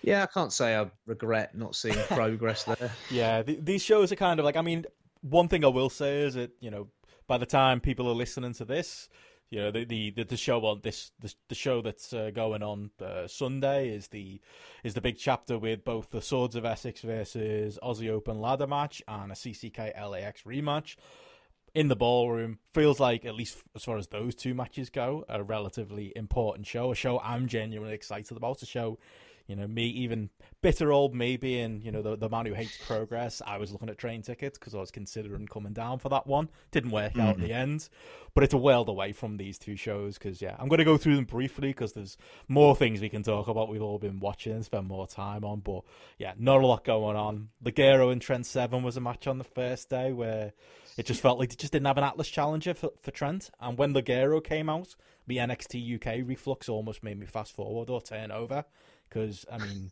who can really care about like non-banter Ligero in progress at this point? Uh, he was just fodder in the the same way as in NXT UK. Um, and it felt like a, a, a, night off as well. I don't even know if you are an NXT UK guy and all your dreams have come true that you get to get flown out to Axxess and, and do WrestleMania weekends. I don't know why you put a lot of effort in, in a match like this, and yeah, it was kind of reflected in the match. Uh, a three star special, a you know a, a gentleman's three of a match, but again, I think that a good example of what this show was. Just yeah, a match for match's sake, and Devlin and Austin Theory was also a match. That was a super strong style qualifier. Um, Devlin went over the Evolve champ. Not that it really matters. You know, Evolve doesn't mean in the WWE pyramid. I don't know where Progress fit, but I know Evolve fit much lower, so that doesn't matter. Austin Theory's losing over two days.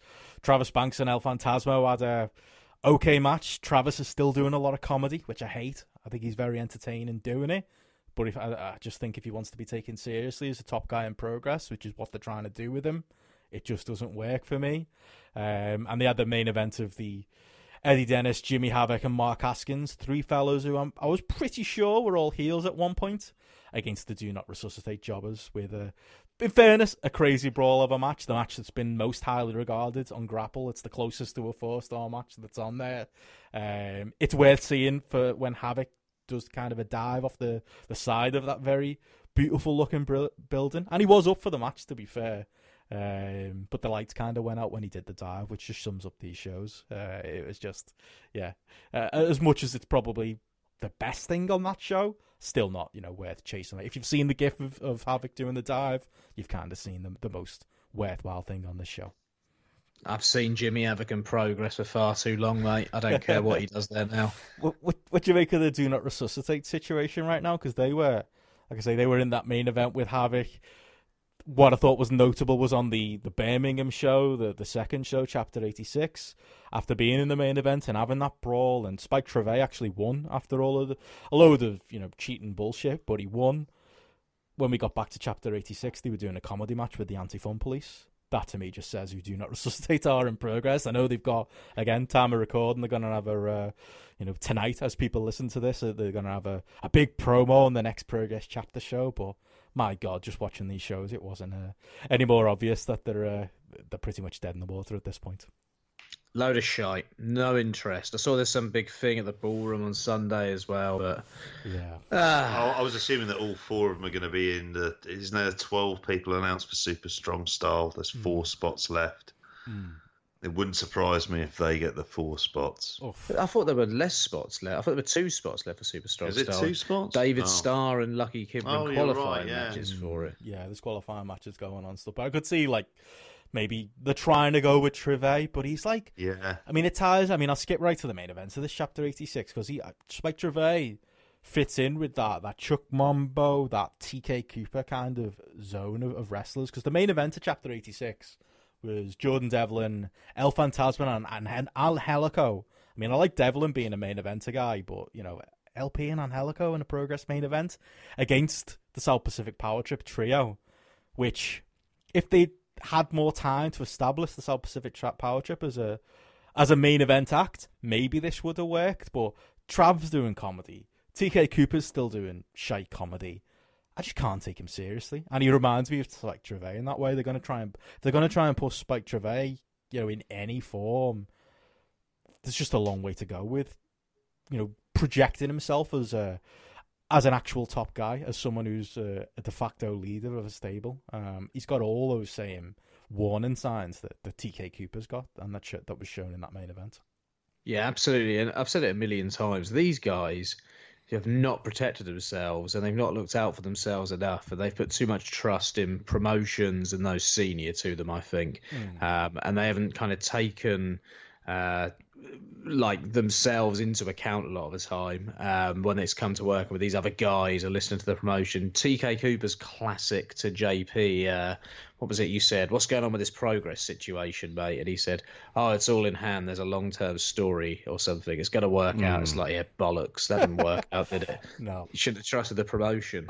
yeah, he's kind of lost, isn't he? And I think I think I appreciate the trying to do something with him now and do the stable, but again, him being in main events really stood out. And yeah, the only other real things I note on that second show was Trent beating Austin Theory, him losing uh, on back to back nights didn't really make an impression. Uh, I didn't think it. He's never been. He's someone who looks like someone quite clearly WWE are going to be interested yeah. in, but never really delivers uh, on the level of what people expect from him.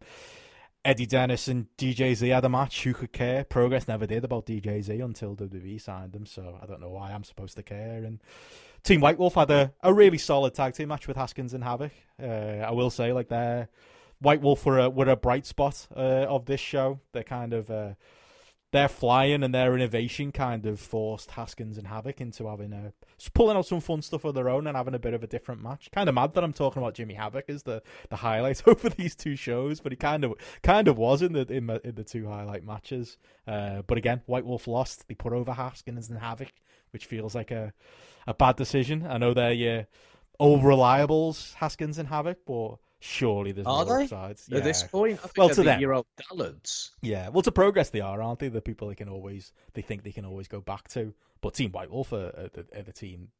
For me, if you're going to try and establish some fresh faces, they did get a please come back chance. Maybe they don't have to win every match, but yeah, I thought it was a bit odd that they, uh, they didn't go for a big win with them. So yeah, that was kind of my big takeaways. Well, I suppose it's the equivalent of like 3 Count or the Jung Dragons going up against like Lex Luger and Sid in WCW or Kevin Nash and DDP or something, isn't it? At this That's point, it, with those yeah. two. That's who Haskins and Havoc oh. are. The very Nash and DDP in that. Are they heels? Are they faces? No one cares. Doesn't matter. Yeah. Don't explain. No one cares.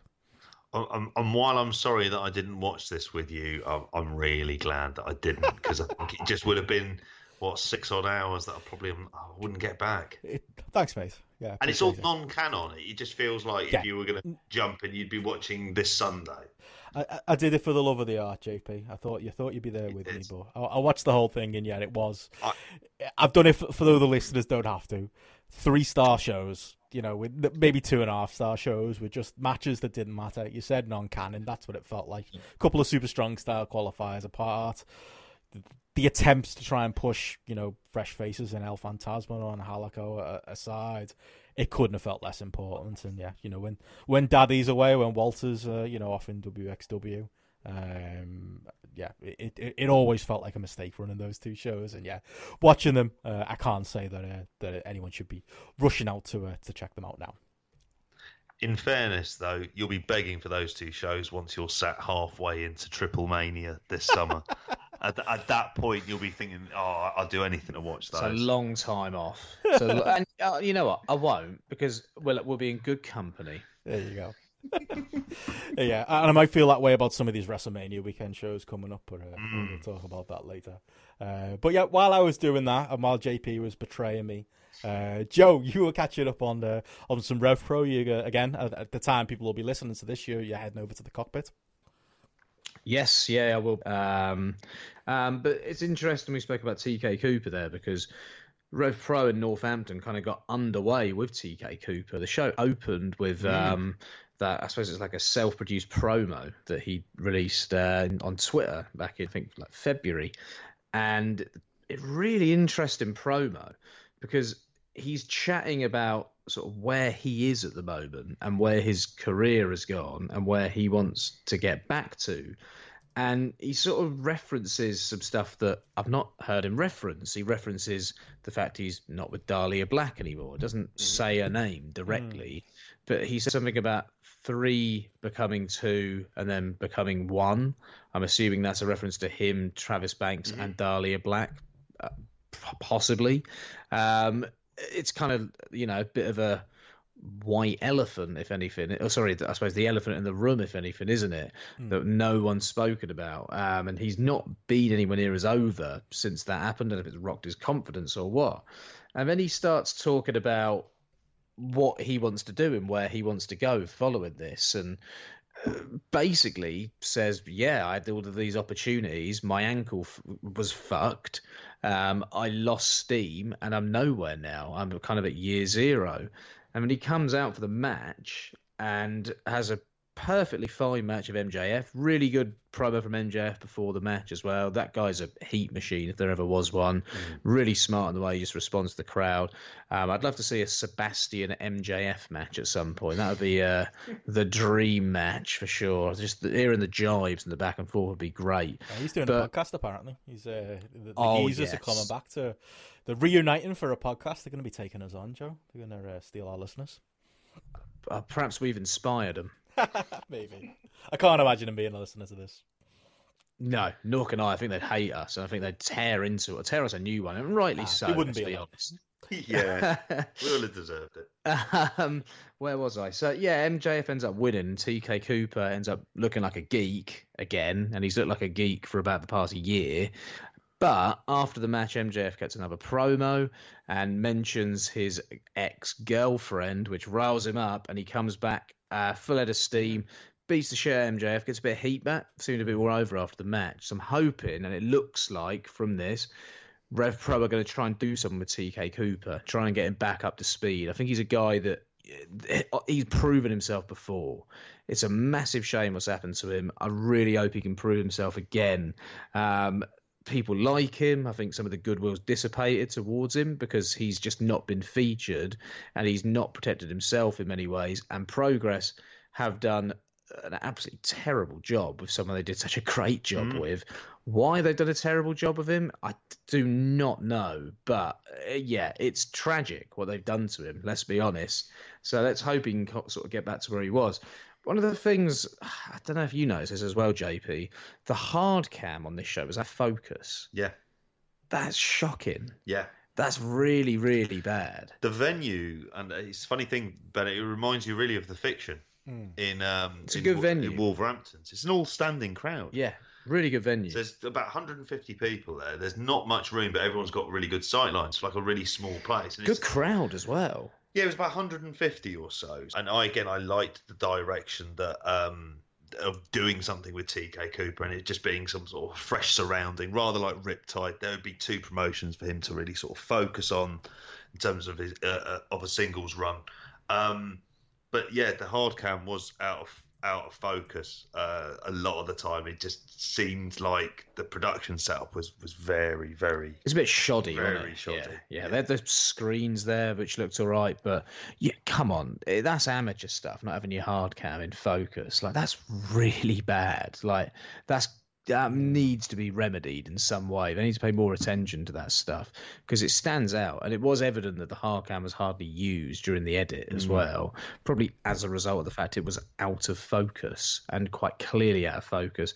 I'd like to go next time they get run this venue. I think I'll go though because mm. this is a good rowdy crowd as well that were into the matches. A lot of the matches got good heat. Josh Bodom and Brad Slayer. This was a match I didn't expect to have anywhere near the level of heat ended up having. Crowd were well into it. They hated Bodom, like hmm. really hated Bodom. There were a couple of proper dicks in the front row actually, who had beers in the round, thought they were sort of hard men mm. squaring up to Bodom. I think Bodom thrived off managing to give him a piece of his mind, to be honest with you. And I thoroughly enjoyed that because heel doing proper heel work, I've got to say. Um, that was a good match as well for what it was. Brad Slayer, I'd heard of, but I'd never seen before.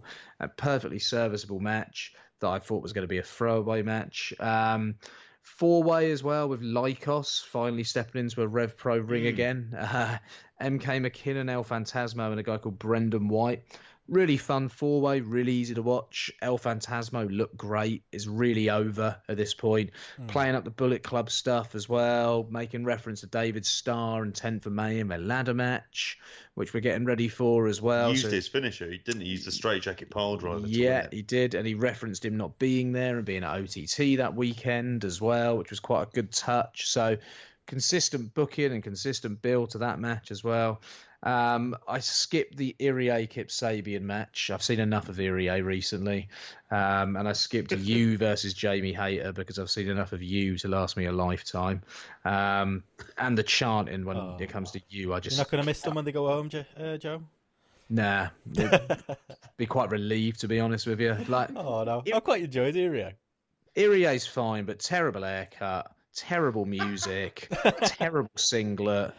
I, I, don't really get it. Oh, like, I'd rather oh. a, I'd rather him be he's explosive, but I'd rather him be an ass kicker. Mm. I'd rather him get rid of that shit air. He's just got to chop that off the top there and get some decent gear and get some decent music, and I might be all right with him. So a few things to fix there for me to uh, get into Irie because he's done nothing for me since he's been here. Looks like a big baby. God, it does. Yeah. He's very. I could see him face. with a dummy in his mouth. He's a very like likable bloke. Yeah, one of them like weird fetish nights. You yeah. see, yeah, yeah. Maybe is you, are him and Yuu a couple? I think they are. Yeah. Yeah. Uh, feeding him a little bottle, maybe heat it up for him. No. so. I can see that Channel Four, ten o'clock Thursday nights. Oh. Yeah, a couple of Japanese uh, Japanese couple come well, over here, explore explore the UK and its a thriving man baby scene. Neville Southall gave his Twitter to him once. Do you remember that? Oh god, that was incredible. Neville Southall's a great follow. That. How long did it last? A couple of hours. yeah, that was the last of his takeovers on his Twitter. He did. I don't blame Nev. He's a very charitable man, though. He's just trying to help. He was He's asking for trouble there, wasn't he? He's a top bloke, is Nev. Oh, um, but I'm sure he's seen through all this Brexit nonsense this week oh. as well as Nev. Uh, anyway, back to where we were. God, from Japanese big babies to Neville Southall to Brexit, back to Rev Pro, I suppose. uh, yeah, main event was Pac versus Brooks.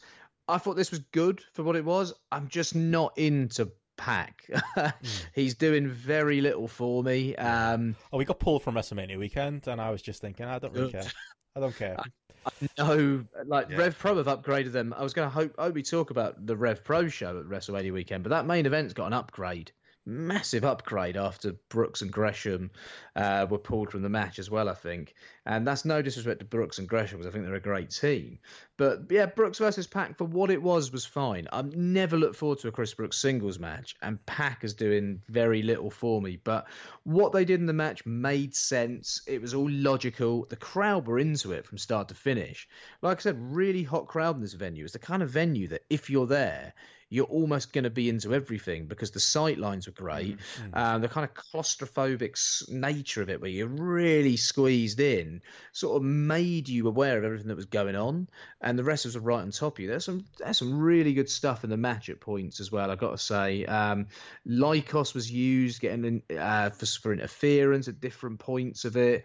There's a great tope from Chris Brooks. We dove out of the ring and caught Pac um, sort of against the wall. If anything, I saw Look, the gif of that absolutely brutal. And that was kind of the turning point in the match where Chris Brooks kind of went on offense for quite a while, got his shit in. They used Lykos at various points to kind of get one over on Pac as well. And it, it actually peaked in its last minute or so. So it peaked at the exact point it should be peaking, mm. which for Pac matches in Rev Pro this year, yeah, it's quite refreshing because Pac matches have died in the last minute of Rev Pro uh, on Rev Pro shows this year. So yeah, it was probably the most I've enjoyed a Pac match in the UK. I've enjoyed some of his Japanese matches that I've seen, but yeah, this was actually a, a pretty serviceable match for a main event here between two wrestlers I'm not overly interested in at the moment. So yeah, I think it was a really good debut in Northampton, to be honest with you. Um, production issues aside, it's a show that if they come back to Northampton, I'll definitely be trying to get to. I think. Fair enough. Yeah, it doesn't sound like something I'd be desperate to go out and check the VOD out for. Would you? you? Need to. Would you, would you, say is it worth seeing Brooks and or nah, it's it's fine. It's absolutely fine. But it's in in the world we live in currently. Mm. Um, there's so much more to watch at the moment. Um, so I wouldn't say run out of your way to see it. You're not going to miss out much if you don't see it. But if you do see it, you, I wouldn't say you're wasting your time either. Fair enough. So JP, what else have you been watching this week? Um, I watched it's last week's MLW Fusion. Just thought I'd watch it in the build up to Mania weekend. Just intrigued to see what they're doing. Um, it's a very easy watch. That's really the sort of prime takeaway. Even though the matches on there weren't particularly great, um, the main event was was awful. to say that uh, it was it was shocking. But as an hour of television, what was the main event? The main event was LA Park versus Mance Warner in a death match. Oh, what's terrible about that? That sounds fantastic. Uh, I'm well behind on the MLW. LA of course, I'm LA on the Impact this week, but not MLW. LA Park looks a state. He looks like someone who's eaten LA Park. He really does. He's gigantic. Um, I think really it was at that same venue that they had the live show from. So it's that same place in Chicago. Hmm. With it, you know, it's a good crowd. And it's a crowd that seems to be really into its lucha. We've spoken before about how it's that's the market that it's going after. Very clearly, that's what they're doing. Mance hmm. Warner, I will have to say on the promo, he kind of does this Appalachian gimmick, and it was it was a fun promo because he can kind of he speaks really quickly and it's and it, he's got really good verbiage about him. But the match itself was shite, like making no bones about it. It was a death match, but it wasn't one that had like kind of barbed wire or anything else. This is more like a kind of hardcore match with lots of stuff like chairs and tables. There was a door involved, but it was like LA Park just looked an absolute state during it. Um, He's he's more meme than wrestler at this point, isn't he? Like people, I think people like the idea of LA Park, but do they actually like? Do they watch LA Park? Like I, I enjoy a good bloody brawl. Like I, a few months ago, he had that match with Pentagon, didn't he, on their TV, where he completely dwarfed Pentagon, and Pentagon is so charismatic that it was actually kind of shocking to me how much LA Park kind of made him look like pretty much nothing. But that just tells mm. you, you know, the the type of wrestler LA Park is these days as well. Uh, he's got charisma for spades, and his brawls can be fun. So that surprises me about a, a death match being no fun. But yeah, he's. Uh, I don't think people are serious when they talk about him as one of the best going. They don't, and he's in his kind of last big run, isn't he? As much as anything else, so he's able to make some good money in the states while he can, and MLW offers him the opportunity, and the and the general landscape for wrestlers is there, and he's a he's a proper mercenary because he was going to be doing a mask versus mask match for AAA. Sounds like God, I'm massively into AAA. I seem to be up with all of this stuff, but he Oh, wasn't you one are. Come on, admit it. I am, yeah. I'm the lucha correspondent. You knew TNA. really well it, that's not where the similarities die i tell you that Hey, Um, come on, T- TNA is very good these days. this is aaa is more like kind of 2003 4 tna sports entertainment extreme that kind of Well, you shite. needed to replace that in your life, didn't you? I, I do need to replace it in my life. Um, anyway, back to MLW. Um, at the same time, it wasn't like it was a particularly long match. It wasn't, and it was the main event, and it was at that point it was an easy enough ma- match to watch. Uh, saw Brian Pillman Jr. He was in a, a match. There's basically uh, two feuding stables. There's the the Hart Foundation, which they had at the beginning. Teddy Hart getting arrested for um, damaging MJF's car, and Teddy Hart he's getting like so they're making out like there's a police car outside, but you don't see it. It's just like a, a flashing light that you see outside this door. And he's talking to Davy Boy Smith Jr., trying to give him this load of necklaces and this wad of cash, which if it was anywhere real, it'd be, you know, sort of a good couple of thousand dollars that would be in there. While simultaneously carrying out these blunts to the car where the police are. He's apparently all right with that being found on him. He still had that in his hands, but he What's gives see why you're watching it now. Huh? What state are we in? I don't know. We be in Illinois, be in Chicago. What is it legalized there? I don't think so. No, maybe I don't know, but yeah, that's what happened. Um, and then uh, Brian Pillman ends up challenging one of the a guy called Alex Hammerstone, who, who wasn't particularly good. And, and Brian Pillman Jr. is still very young and very new into his career, so at the same time you're thinking, ah, okay, he's he's going to be okay. But this this kind of a match didn't really suit it. Hammerstone's quite big, jacked up guy. Hmm. and I wasn't particularly impressed watching him. Um, they had the opening match, Gringo Loco, Myron Reed, perfectly fine. Um, did a Myron Reed tags with Rich Swann, who's they're doing a suspension gimmick because he beat up a referee on a previous show. Um, and then they actually had a, a decent video package on that group Contra unit, Hmm. who are like they're building up as a sort of um, Bullet Club style stable.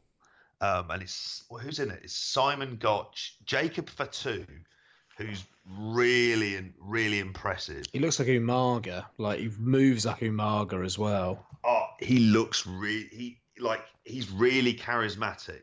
It's hmm. one of the things you notice. He cuts like a fair bit of the promo, and he was there along with another guy called Almighty Sheik, who also seems to cut a decent promo as well.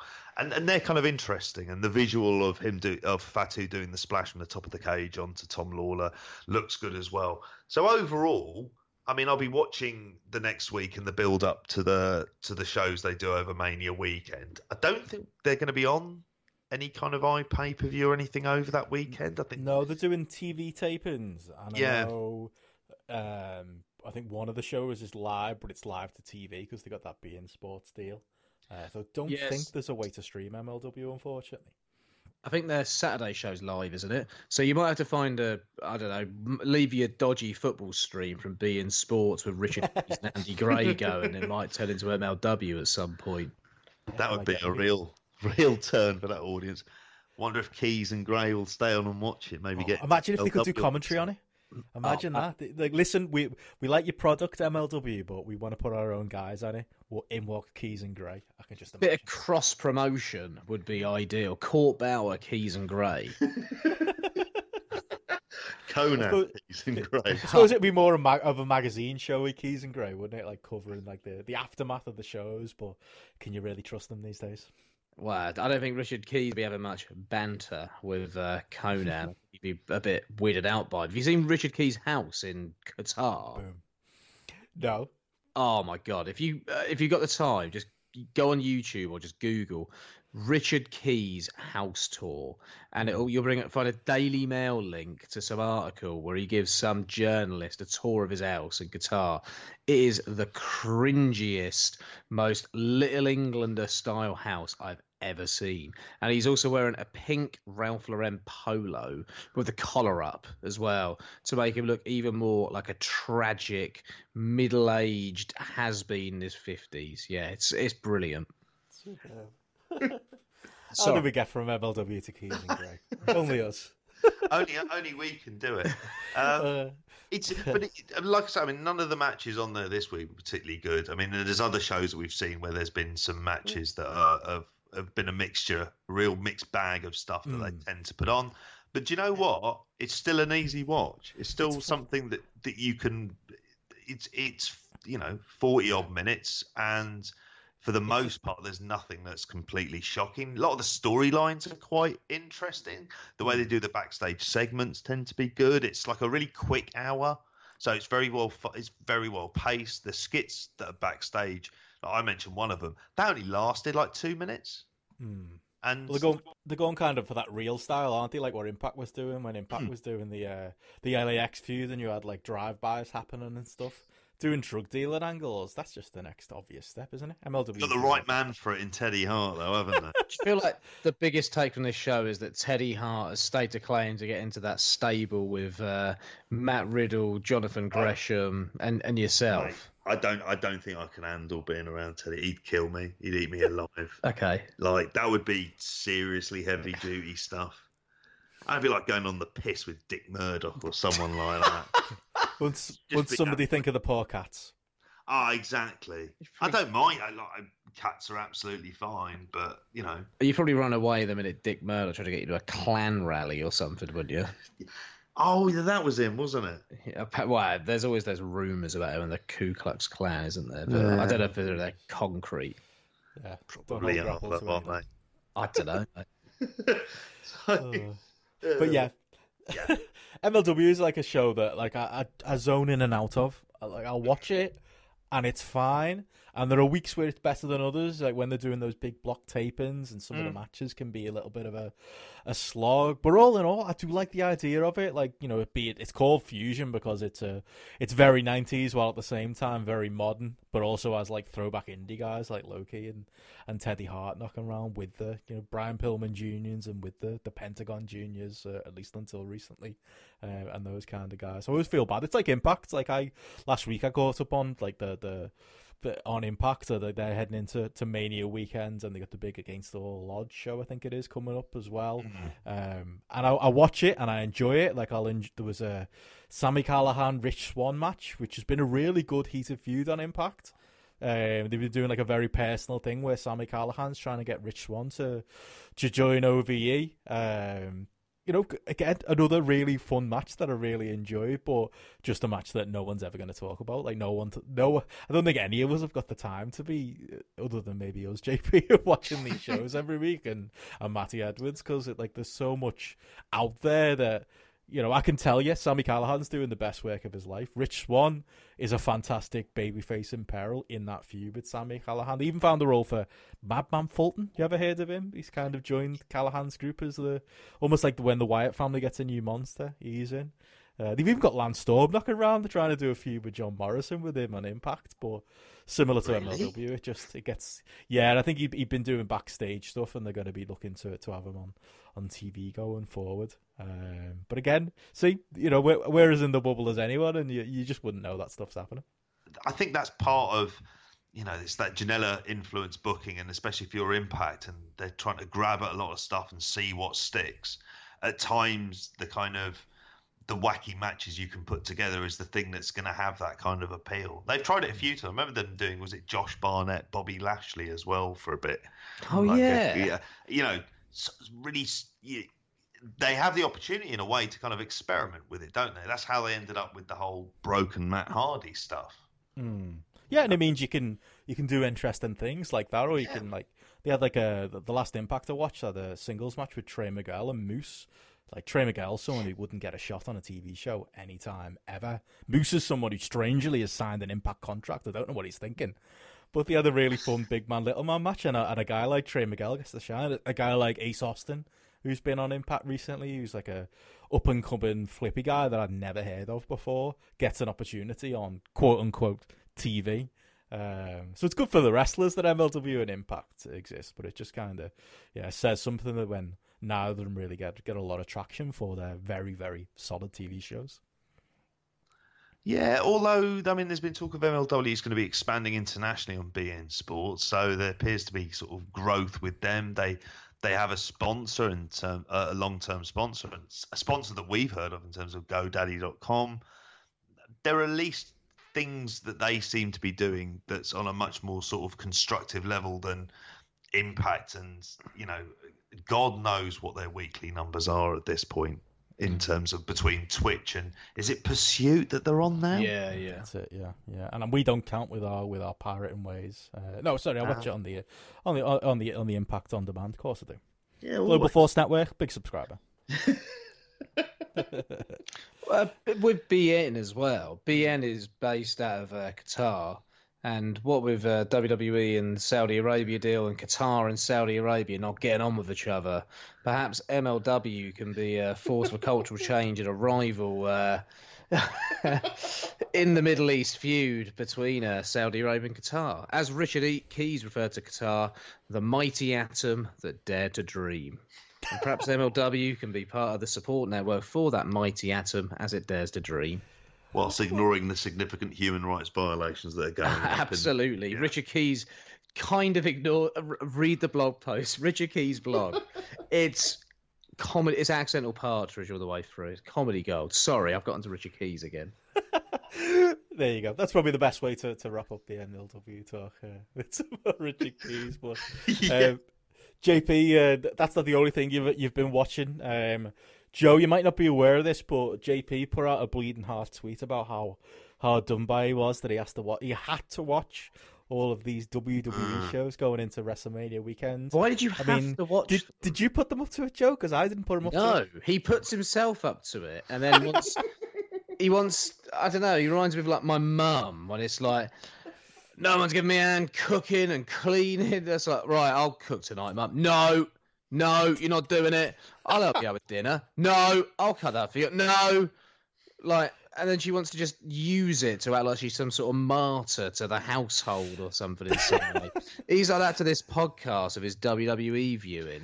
Uh, I did. I joined you in some ways, JP. I, I watched. I uh, I, have caught up on NXT. I caught up on SmackDown as well, so I can talk with it about that stuff. But what possessed you, JP? You've uh, you've Oh, gone rogue on us with your uh, with your WWE watching. You're a big fan It's- again now. I, I am. I think uh, it's all right. I don't know what you you, you lot are on about. It's a per- perfectly fine story. Why can't he just enjoy it? Eh? why can't he just check your brain at the door and just enjoy it for what it is? Well, rather it's than just so fun, negative? isn't it? Yeah, yeah. It's just yeah. fun. It's a Oh, yeah, laugh. Yeah. Yeah. I tell, tell you though, like of, of like the block of WWE TV those last couple of weeks, and this is a nice lead into us talking about WrestleMania weekend. Mhm. I have enjoyed NXT. Like Joe, you were saying at the end of last week, I had enjoyed some of the Dusty Classic stuff, and I've been dipping in and out of that. But the last two weeks of TV, I think they've done a really good job of selling Takeover. Um, they kind of countered the. Did you see all the stuff with the Tommaso Ciampa uh, injury that he was? Apparently, they knew he was injured and they put him on Raw anyway. They didn't think it was that bad, and then he really Triple H Yeah, on the yeah, conference call, yeah. just talking himself into all kinds of circles, causing causing himself trouble. But considering that horrible real life situation that no big company should really be putting their wrestlers in, I thought over the, the last two weeks of NXT, JP, they've done a good job of uh, turning it on its head and you know using even Triple H as a figurehead. I appreciate now that he's a, a lot more consistent in character. You know, he's a babyface when he comes out on NXT, but at least he's a babyface on the main roster too, uh, as I'm sure you've learnt with all your uh, your main roster watching. Oh, that's it now. I'm, I'm up with every storyline 150%. I was quite selective over some of the stuff that I that I made sure to watch. Mm. Like I'll go as far as say I don't know if I ever could watch an episode of Raw, Mm. and I don't think I ever w- I couldn't bring myself last week to watch it. And I looked at the GRAPPL ratings on the matches, and it was like Two star, two star, two star. yeah. And you just nope. All right, I'm going to avoid that. That- That's when GRAPPL comes like sort of into its own. You look at a card. You look at a card like that, and you think, no. hey, NXT had my match of the week. Got to be honest. What was it? The uh, the, the the the one two three the five five of them is it? Yeah, the five way for the uh f to replace Ciampa. in Oh, Yeah, match. I've heard that's great. Yeah. Yeah, yeah. I, I'll catch good. up on that um, over the weekend. I think. Did you see that, JP? I haven't seen that one. I mean, I saw last. I've seen the the most recent NXT. Um, but I d- yeah, I'd only seen the last NXT UK. So I've seen the finals of the Dusty Classic. Hmm. And the promo segment at the beginning between Gargano and Adam Cole, Mm. um, oh, which that was, great too. Yeah, really, really, it was really good. Um, I, mean, I was talking about it with Joe, and the way I still feel about that match, and I think I agree with you. The build to take over is is good. I have to say, I'm not as pumped for this takeover as I am for rec- for recent years. I think there's an element of me that's slightly wary about, like for example, how good are these matches going to end up being, and particularly with this as a main event in terms of Adam Cole, I'm thinking of the best match that I can remember seeing him in, in in recent memory was the match against Ricochet on one of the earlier takeovers. No, it was the SummerSlam takeover last year. Oh, was it? Yeah, the SummerSlam- Ricochet, yeah. I really enjoyed that. But for the most part, he's always been a wrestler that you know kind of is very very good at everything he does. He's a Um, worker. yeah, exactly. And he's he's very charismatic, but at the same time, he's never someone that I'm able to fully invest with. However, the crowd seem to love him. They Oh, seem yeah. to react massively to him. So Hmm. obviously, I'm much more of an outlier when it comes Yeah. to, Well- to that fan base. He's kind of I've got the best of both worlds, hasn't he, for this scenario? Because I'm not a fan at all. I never was on the Indies, but he's a very WWE wrestler in style. But he's also got that Mm. indie cred. So the crowd, like that, uh, one of my notes from like that Gargano segment that he did was that the the problem I've always had with Adam Cole. I know I'm not a traditionalist. I don't care who people cheer and boo. But he does do that a lot, doesn't he? Where he gets on the mic and he's like, "I don't want your cheers," and then when it comes time for catchphrase time, he's encouraging it. Uh, Yeah. or, you know, the boom and the Adam Cole baby stuff. I don't know. Maybe it's right to, to go with it, you know, in this day and age, and just take what, what gets you over. Um, but he does kind of have his, in a lot of ways, uh, as his cake and, and eats it too, Adam Cole. Uh, but you know, like you say, I think we are the minority there, JP, because people do seem to love him. Yeah, yeah, and he, he, you know, he's been getting those those reactions now for a sustained amount of time, and Mm. he's probably one of those wrestlers who, being in the WWE system, is actually something that's going to work out for him in particular, uh, and perhaps you know, rather like I'm trying to think of, say, someone like a Velveteen Dream. I know that who's obviously their own kind of wrestler as well. He's much better off in in their system than than sort of being outside of it. And I think the same thing with Adam Cole with the sort of momentum and the fact that he ticks so many boxes for them, really outside of not having that size. But Yeah, that's the big thing against them. That's that's that's the thing that okay, you quite often think, what would Vince think here? And that hmm. I you always think the first thing you'd think if you saw Adam Cole was size. And then that's it. His mind would be kind of made up. Yeah. You put him in a childlike tag team like you did with Ricochet and Aleister Black, because that that or, or Yeah. and Ciampa. That that's what had happened. That's it, and that's yeah. I think don't underestimate Gargano in this one as well, though. Like it's gutting that Gargano Ciampa's not going to happen Mm. because I think it, it's been a divisive feud for many people. But I genuinely think the good has outweighed the bad during the feud, and the matches have been very good, and there would have been great heat on the night for it. But I think Gargano is one of the best wrestlers in the world at the moment. I think if uh, we weren't so focused on New Japan all the time, we'd be talking about Gargano as maybe the best wrestler outside of New Japan at the moment. Uh, for me, he certainly is. I think he's the best guy in WWE. He's been the best guy over the last couple of years in WWE, and I can't think of a bad match or a kind of even below average match that he's had in any takeover ever. So yeah, Yeah, I'm I I'm sure. I'm- Say it again. Depends on taste, really, because those th- those epic main events he's been doing with Ciampa are, I know they're good matches. They're going to get good ratings on the GRAPPL app, but I don't enjoy them. If I'm honest, like I'm not my biggest, more one of the bigger th- biggest things about this core match this weekend as well. They're doing two out of three falls. Did they have to? Does everything have to be epic with Gargano main events? That's what that's to be. To be honest, for me, that's a big point against him. Um, I think he's one of the best baby faces in the world. Um, but as far as taste point of view, for me, he's not having any of the best matches in the world. Oh, okay, fair enough. For me, uh, he's been the only guy in WWE that really has consistently got me invested in his Oh. matches on some sort of emotional level. Well, there's lots of Um, people with that take as well. I know I'm in a minority. Yeah. Um, so I think, yeah, don't underestimate what he'll be able to pull out on the night, especially after the sort of journey to get to where he is. Um, I think that card generally looks like a really good card. Riddle, Velveteen Dream, Matt Riddle getting his crowning moment in front of 15,000 people where he should be. F- That'd be, that'd be great to see. From seeing him with uh, in a pub in Preston, looking extremely uncomfortable until the moment he locked eyes with JP, to seeing him looking extremely comfortable in front of 15,000 people in Brooklyn. It's been a weird journey for him, hasn't it? It really has. It really has been. It's the And JP I- influence. I, I was the I was the turning point on this. I mean, yeah, this week he had the match with with Kona Reeves. I'd say I like the bit where Velveteen Dream come out. Um, although it should have, for me, should have just been a bit more of a of a squash. But Hmm. at the same time, there's a couple of facts that stood out for me. Like Riddle's four years wrestling, Mm. like at this point, and why isn't he on the main roster? Like, I'd rather he wasn't, to be honest. I mean, yeah, I'd rather he was. Well, this sounds selfish. I'd rather he wasn't there. I'd rather he was being pushed as the top gaijin in New Japan. I mean, I think there'd be so much fresher stuff there from a match perspective. But hey ho, we are where we are with it. Um, but I mean, I think that match, hopefully, given the time, would you would you have it as an opener? Have it as like the kind of really hot opener to go into? Because I think I possibly would do. But I hmm. still think Riddle needs a a great takeover match. We haven't had that yet. I don't think he's had the opponents or the dynamic It yet. should have been. It hmm. should have been with with Kassius Ohno. Should have But- been Hero. Should have been, but it wasn't the time for that, and Hero's never been allowed to do that. Hero's there to make him look good and to put him over, and they've never allowed Hero to do that uh, and have any credibility. And the match started at a point where Hero wasn't on a level with Riddle, and he'd already beaten him in six seconds. Whereas, say, if they gave him Ricochet at a takeover, I think he would have had that great match by now because I think they. I've, I can't ever remember seeing them wrestle before. Have- have- They must have wrestled at some point, I'm sure.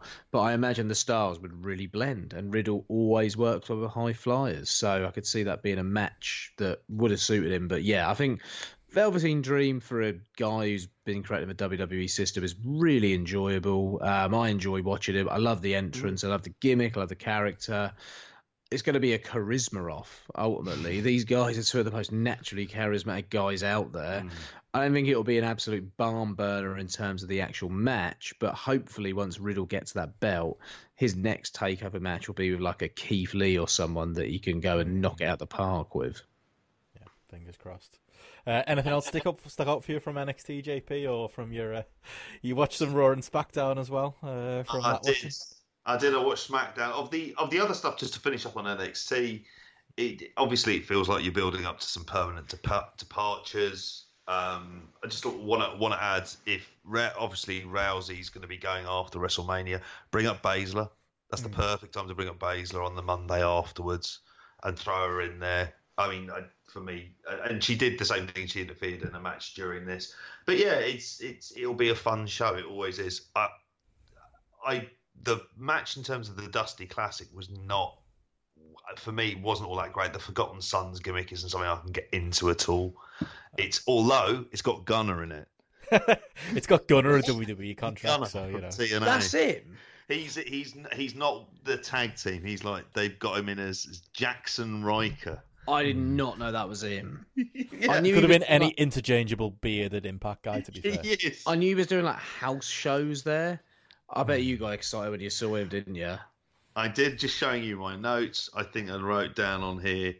Gunner on TV! Exclamation mark. Well, I know how much you uh, get nostalgia for that Gunner versus Ken Anderson dog tags on a on like hung above the ring ladder match or whatever it was. So you know that's some classic TNA.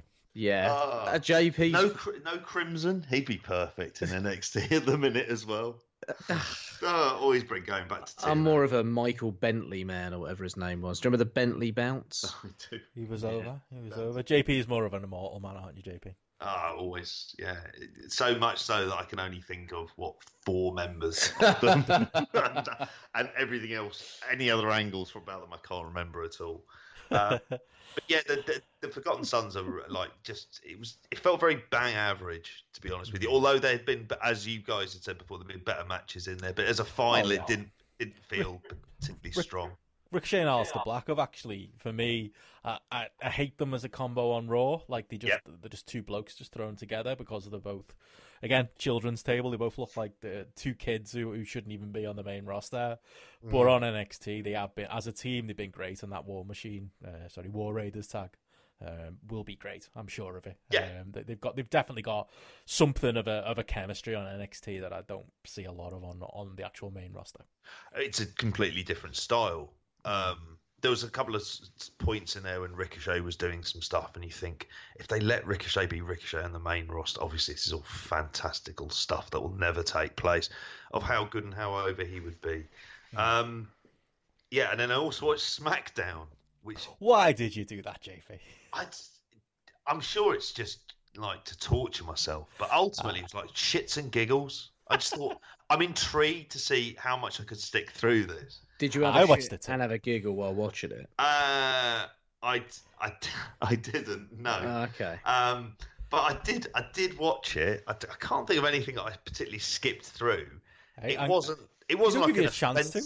It would certainly be better than whatever was on Raw. I mean, even going by the kind of GRAPPL up, even though there was no matches on there that were like. I mean, Asuka Charlotte was was a was a good match. Mm. Although I'm very wary of what they're doing um, in terms of that Asuka's now in the women's battle royal. Will that even make the pre-show?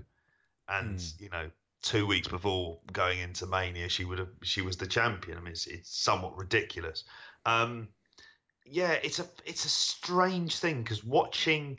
We've talked about this other stuff that we've watched in terms of Kenny Omega and that documentary, and hmm. that you know something looking at the artistic aspect. To talk about British independent wrestling that, that we've seen, independent in inverted commas, but also um, you're watching SmackDown and it is just like watching, um, I don't know, just a sort of generic soap. Mm.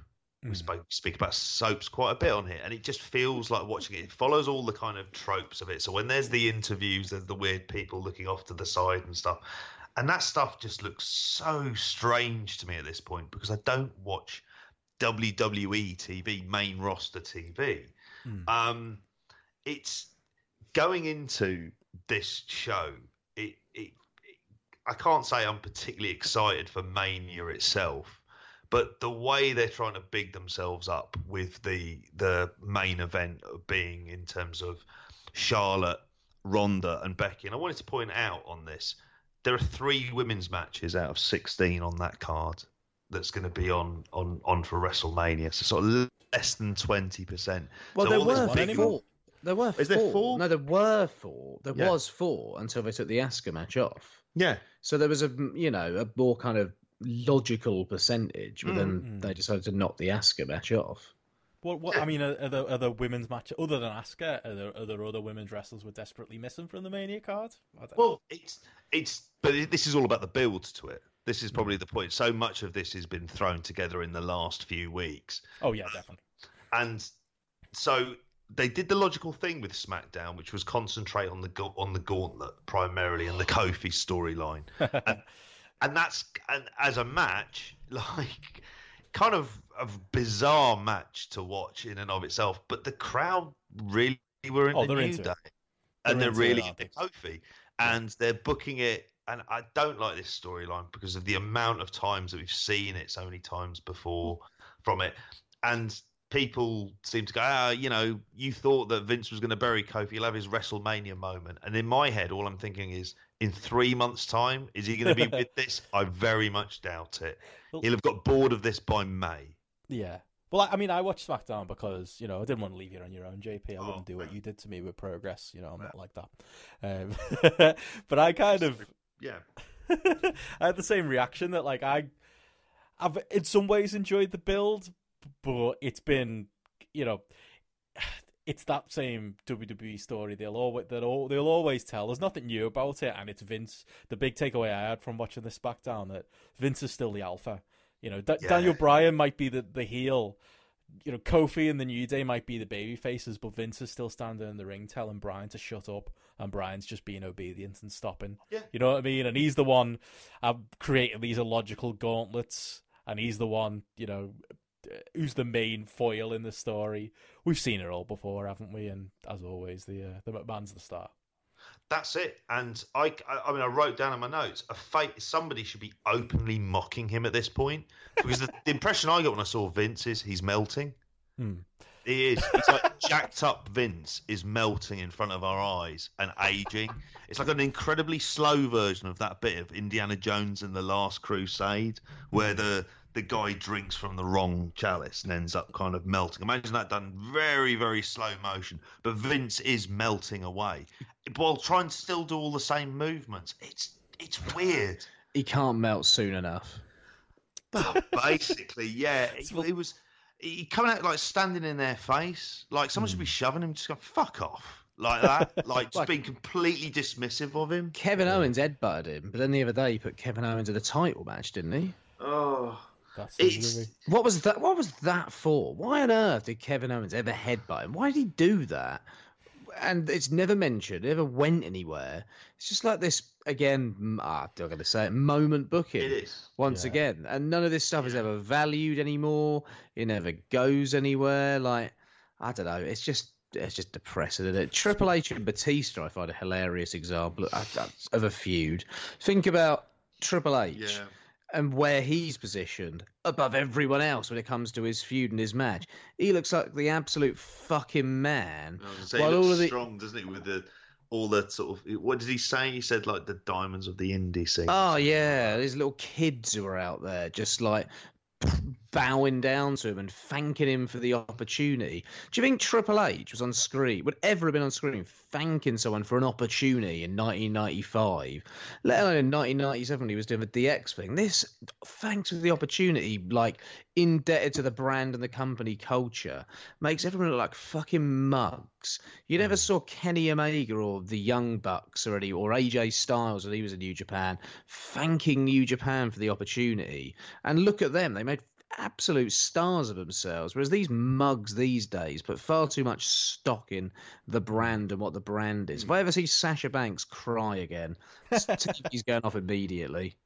Even even Gargano, we were ra- raving about NXT earlier, but that's his story. You know, it, he's living his dream now. He got turned down by WWE, but Oh. he's fought his way through and he's lived his dream. There is a the reality show contest winner is kind of a, a permanent character in WWE, isn't it? They But, love putting that brand over constantly, mm, yeah. don't they? And how mm. valuable they are, and what a mystique it all is. Like Triple H has never thanked, I don't know, Stephanie McMahon for opening her legs and then accepted his proposal of marriage. It, Uh, Joey, you're hyped. You're not. You're not hyped then for Batista Triple H. I mean, that thing's gonna stink. Like, there's no, there's no good that's gonna come from that match. Uh, I'm a Batista fan. I appreciate them bringing back. They should bring Batista back. They should make the most of him being this big Hollywood star. But I don't know. When was the last time you saw a great Batista match? Uh, I, I'm worried about that one. It should be 10 minutes, brawl, fast paced, big spots, go home. That's what is no. Is it? Is it? Um, no holds barred or something like that. Inevitably, it's going to be half an hour. Loads of slow shit. Loads That's of like sledgehammer as he comes up from the ring, and all. s- ah, He couldn't Steph's gonna get involved. Yeah. ah. He won't Get the whole able- evolution out there. Get Flair out there. Get Randy out there. Bring out say- uh, Jindrak. You could tell a whole story there. Flair, Flair will be there. What about like- the, the cast of Guardians of the Galaxy, baby? Oh yeah, there you go. Right, jump over the ring. Yeah. Why not? Yeah. Uh, when when you mentioned uh, Melton Vince McMahon before, JP, by the way, I couldn't help but, uh, but think it's a perfect time to bring up Kurt Angle. Uh, he had uh, those matches on Raw again because you were doing it. I watched them. That I enjoyed. He did his match with with uh, Joe on Raw. I enjoyed them doing the headbutt callback to to Impact, even outright talking about the matches they'd had in the past, which was kind of weird for WWE. Um, and then Angle AJ on SmackDown was just Oh. like it was quite clearly no bumps for Kurt. It was a German suplex from Kurt. I think they had a calf crusher, ankle lock exchange, and then Randy Orton came out and RKO'd AJ. Like they are desperately scared of bumping Kurt Angle, which begs the question: Yeah. Why is he in the ring on Sunday with Baron Corbin? Exactly, and it's it's awful. It's it's really horrible and hard to see Mm. to see him this way. I mean, I think I, I saw I- some of a match he had with Chad Gable, Mm. and that was really hard to watch. You know, 'cause Yeah, Gable's sad. clearly very good. It's sad, but he Mm. can't do it anymore. I mean, I know. a sort of, you know, Corbin's Austin- probably the right decision now, isn't it? At this point, like I was saying on our last show, I hope that Cena comes out, and I, I still think that might be the direction. yeah. and they do a proper match, but actually some bells and whistles and something Corbin taking the piss. That's probably the best idea. I, I was going to say actually, in a way that that isn't. It's not something I want to see, and I, I don't want to see this for the two reasons that the having Corbin there is is obviously terrible, which with clearly an aim of trolling the crowd and bringing someone else out instead and, and doing the bells and whistles, but also simultaneously um, seeing the state of Angle. Hmm. It's not something I, who really wants to see this. Austin didn't have that kind of farewell last match ever, and Hmm. Angle shouldn't have had one either because he's just physically not there at all. I f- wish WWE had brought it back earlier rather than holding out for so long and being as Hmm. stubborn as they wanted to be to prove some sort of empty point to only themselves or for whatever reason. I wish they'd have brought it back earlier and let him just end his career earlier because it's long overdue at this point. And I think if they did it four years ago, five years ago, he'd have probably gone out of a really good match. But yeah, now it's just ah, it's kind of depressing, isn't it? Mm. Definitely. Um, I suppose we're we're into the Mania weekend kind of segment anyway, but I did want to say before we move on from WWE, uh, Joe, how excited are you for Miz and Shane? Did you catch any of the build that they did for that? Did you see the GIF, more importantly, of uh, of Miz on SmackDown uh, and how they're building him as the big baby face? Unfortunately, it's been a busy week. Oh, And it's been a a link week. for you there in our group chat.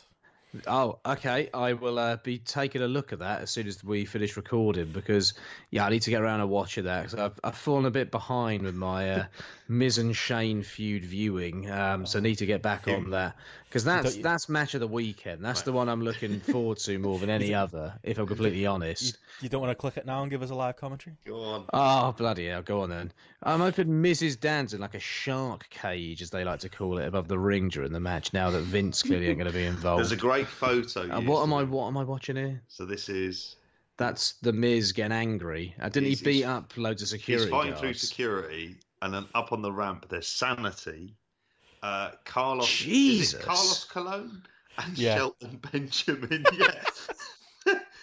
Yeah, there he is. Wow, Carl, that's primo. yeah, oh, sorry, Primo.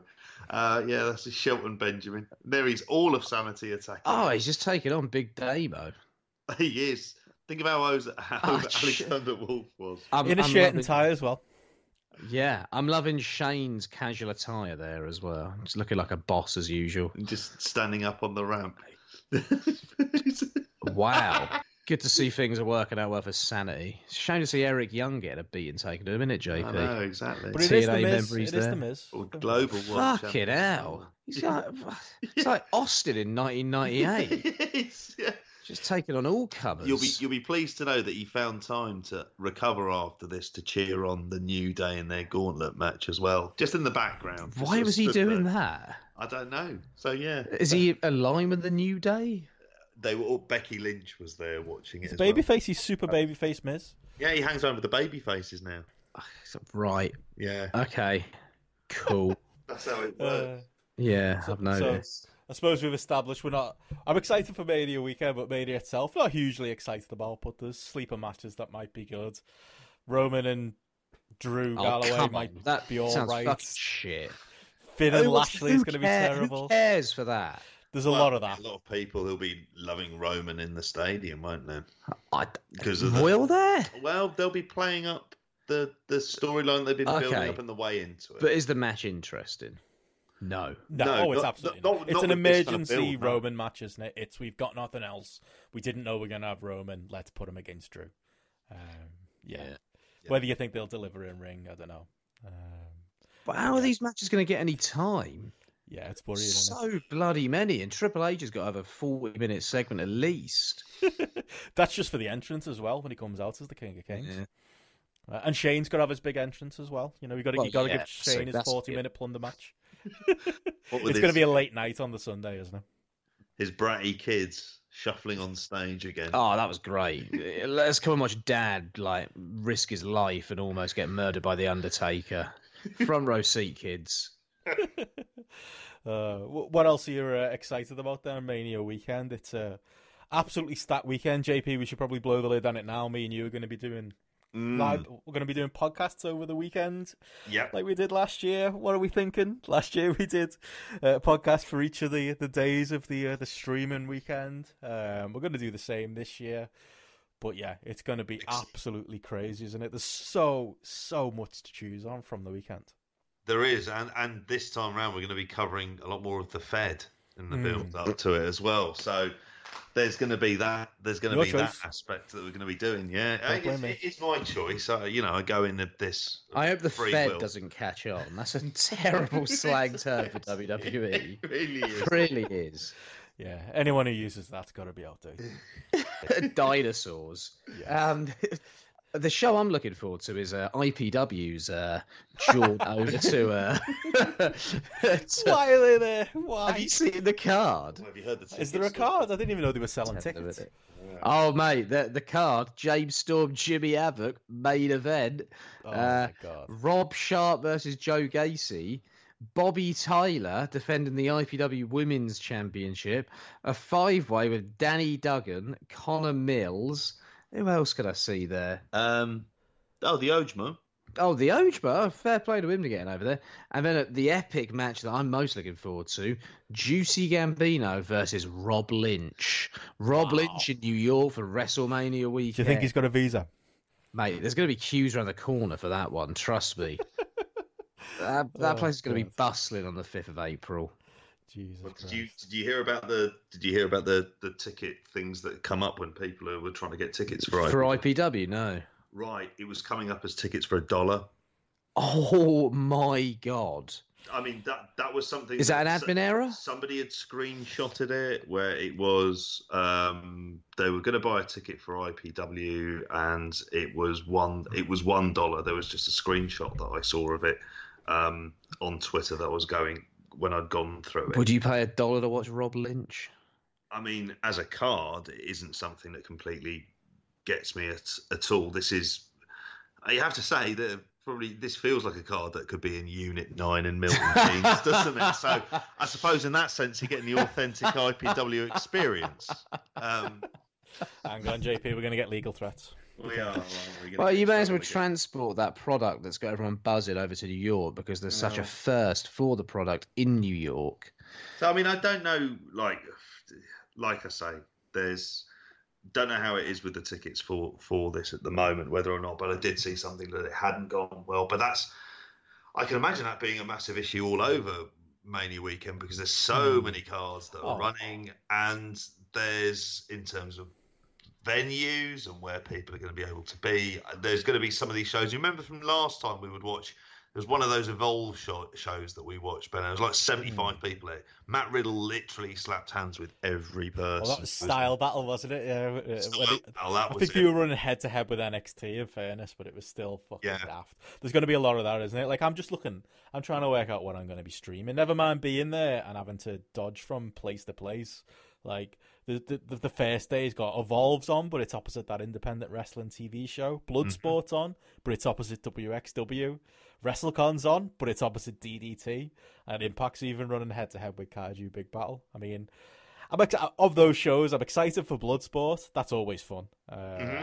I, I, mean, it was fun last year, so I, I could I can see the the concept kind of translating again and being a lot of fun again this year. It's something that really stands out as far as the show goes. It's something different, isn't it? You're not going to get, you know, Hideki Suzuki versus Tim Thatcher, who's criminally underutilized that weekend, as far as I'm concerned, mm. or Minoru Suzuki against Josh Barnett on that show as well. Uh, is Frank Mir on it as well? Yeah, Frank he is. Dan Severn he's facing, yeah, yeah. Yeah. That's a, that's a pick for me as far as like the first day goes. That's one I know I'm absolutely gonna watch, even if it is head to head with WXW, which I do want to see too. Yeah, um, and that's the other thing as well. I do want to see uh, WXW, but that um, uh, after that, there's the WrestleCon Super Show, which I remember really enjoying last yeah, year. Yeah, that's usually well. a good variety sort of mm. card as well. And then Ospreay Bandido on top. That's a match I definitely want to yeah. see. Oh, that's a standout match of the weekend, I think. Yeah, definitely. And then a match I'm definitely looking forward to is uh, Amazing Red versus Phoenix at House of Glory Wrestling. Yeah, That's we were talking about them last week, weren't we? We didn't uh, pick up on that being a match, but that as well as that that big six man with uh, with Great Muta, uh, Tajiri, and Pentagon against uh, LAX and Low Ki on the team. Low Ki, yeah. like they're, they're to be honest, House of Glory, I mentioned last week that I'd watched one of their random uh, matches from last year with Amazing Red and uh, Anthony Gangone. That is one of the shows that's actually sticking out to me as a as a much watched show. That's on the Saturday. Um, I think they're on right before Ring of Honor, so perfect lead in. Quite excited for that one. Yeah, I'll be, you know, looking at that one that, that's going to be on. That's on the Saturday, is it? Mm, yeah, yeah, just before yeah. Ring of Honor. Yeah. I mean, that, that Saturday is obviously going to be dominated by the, the sort of Ring of Honor New Japan Supercard at MSG, but as a build up to it, it sounds it sounds really good. It, it feels like the Friday uh, sorry, the Thursday and the Friday is kind of much more wacky with mm. the uh, the kind of shows that are going on. Obviously, with everything, hopefully nothing running up against NXT or the or the Ring of Honor show as well. Um, there is Janela running up against NXT. Apparently, yeah, that's an odd one. I would have thought he'd be after NXT. Are you going to bother with any of the Janela shows this year? I will. I'll, I'll be watching I'll be watching one of the. I'm sure I'll be watching Spring Break. I mean, I, I, I think that'll be the case. The Penis Party one, I don't care for. I'll give the first Janela show a go, see what that's like, and then if that's great, fine. Um, the Orange Cassidy one is not one that I'm particularly bothered by necessarily at the moment. I think there's too much of the kind of wacky cards that are that are on here between Spring Break, between Orange Cassidy, between the penis pie. They're you know mm. they're all much of the much of the same, aren't they? Mm. It's, oh it's, yeah, definitely. It's meme wrestler versus meme wrestler stuff, isn't it? It is. GCW does it really well. I mean, I think I will yeah. watch both of the Janela shows. I think I, uh, the way they promote it, and I like Joey Janela as a as a wrestler and quote unquote promoter. I'm still intrigued by by what they're doing, uh, but I can't say at any point I'm going to be watching any of the Joey Ryan stuff. No, um, and it feels like it's it's. I don't know for him. He's now. I mean, he's managed to get out of his Lucha Underground contract, hasn't he? So he's managed. I don't know if you guys had heard about that. There's a few of them hmm. managing to get out of the Lucha under contracts now. So the assumption would be that he's going to be going to AEW. He's been in obviously quite heavily featured within being the elite. Um, but this one feels like it feels like it's cashing in on the the meme wrestling. So it, it, for mm. me, it doesn't have necessarily any of the buzz. And to be honest, isn't every show he does generally Joey Ryan's penis party? That's, that's pretty much the theme of him. And good luck to him. He's done an amazing job at doing it and been really successful at doing it. Mm. But I've seen this before. I don't know what else. And at All In, he was literally he had the penis druids out. I don't think you're going to go much beyond that. Have they announced any matches for that? I haven't seen anything match wise for it at all. For Joey Ryan. Yeah. Yeah, uh, I'm just trying to look now as far as that show goes. David Arquette, David Arquette, Tim Thatcher. I'd forgotten about that. Ah, if it was Nick That's. Gage. Oh. I mean, Is speaking really, of meme match. Oh, Oh, and there's yeah. that main event as well. They've announced uh, it's Joey Ryan, Val Venis, and Sexy Eddie against Session Moth Martina, Priscilla Kelly, and Scarlett Bordeaux. That's a match. Uh, I don't think I'm going to be watching. I won't ever be going anywhere near that match. Uh, you're any more interested in the Janela stuff? He's got Orange Cassidy against Takumi Shinoku and the, the Rock and Roll Express against LAX. That's that's a bit more that- that is that's inspired. That that's that's great. yeah. Um, yeah, I'll have a flick through that stuff. Um, I think it's definitely intriguing. Uh, I was at the show last year and I, I didn't love it live, if I'm honest, but I think it was just because I was just so out of it with jet lag at that point in time. It just hit me hard, uh, and that clusterfuck killed me. But before that, like Walter PCO was great, uh, Nick Gage Pentagon was awesome as well, and yeah, it was a unique and interesting evening. So yeah, I'll, I'll flick through some of that stuff, like Masato Tanaka against uh, La Parka. That's that's a match I've got to watch as well. Like there's some weird stuff that'll always get, or from a curiosity, uh, st- from a curiosity standpoint, it'll always get me watching some of it at least. It's just guessing what will be this year's PCO Walter as being the, the kind of the wacky match that really stands out. Mm, yeah. What's what's the one we're all going to be talking about Monday Yeah. morning? Because yeah, God help us. Plenty of AJ choice for it. For me at the moment, I think honestly, and this is uh, this is living up to the old Rev Joe moniker. Uh, the, the best match in any indie at the moment is Ospreay and Tanahashi against Suzuki and Zack Sabre Jr. That's sort of like That is about as high level as you can get for ver- a, an indie very. New Japan, those. Rev Pro cards, aren't they? But you Yeah. know, that's Rev Pro, isn't it? That's kind of what it is. I think that's New Japan, and I don't think they've announced enough matches yet. Hmm. Because if you look at them, you've got Ishii against Starr in a rematch, but they won't be flying Starr out there. Uh, Starr's based out there, and he's working about a million matches that weekend. The Hmm. only person who looks like someone Rev Pro might be paying the the airfare for is Chris Brooks, but he's also on um, Fight. I imagine Fight Club Pro are paying half the fee for him as well. Maybe WXW. So Hmm. I'm just waiting for a couple of Rev Pro regulars like an El Phantasmo or a Josh Bodom to be announced on that card. And I'm wondering if they're going to announce even after the cockpit. Because at the moment, it is looking, and as much as I'm looking forward to that match and to Ishii Starr again, Hmm, it Which is is a look- very Rev Pro match. Yeah, it is looking too New Japan centric.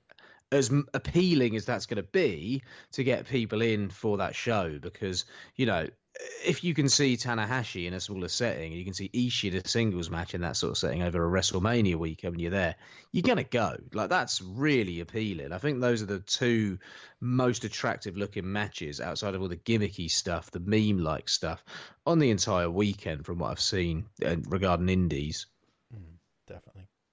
Uh, any other thoughts on, on Mania weekend or anything else you're looking forward to? Uh, the WXW card looks a bit more interesting than than it had uh, looked going in. They they haven't got a use of Walter. They haven't got use of uh, Ilya, but they put together a very WXW looking card. I kind of like the the look of like they've got you know they've got Bobby Gunns versus Irie. You're probably not going to be into that one, uh, Joe. but Lucky Kid, David Starr, uh, LAX are on their show against Jern Simmons and Alexander James.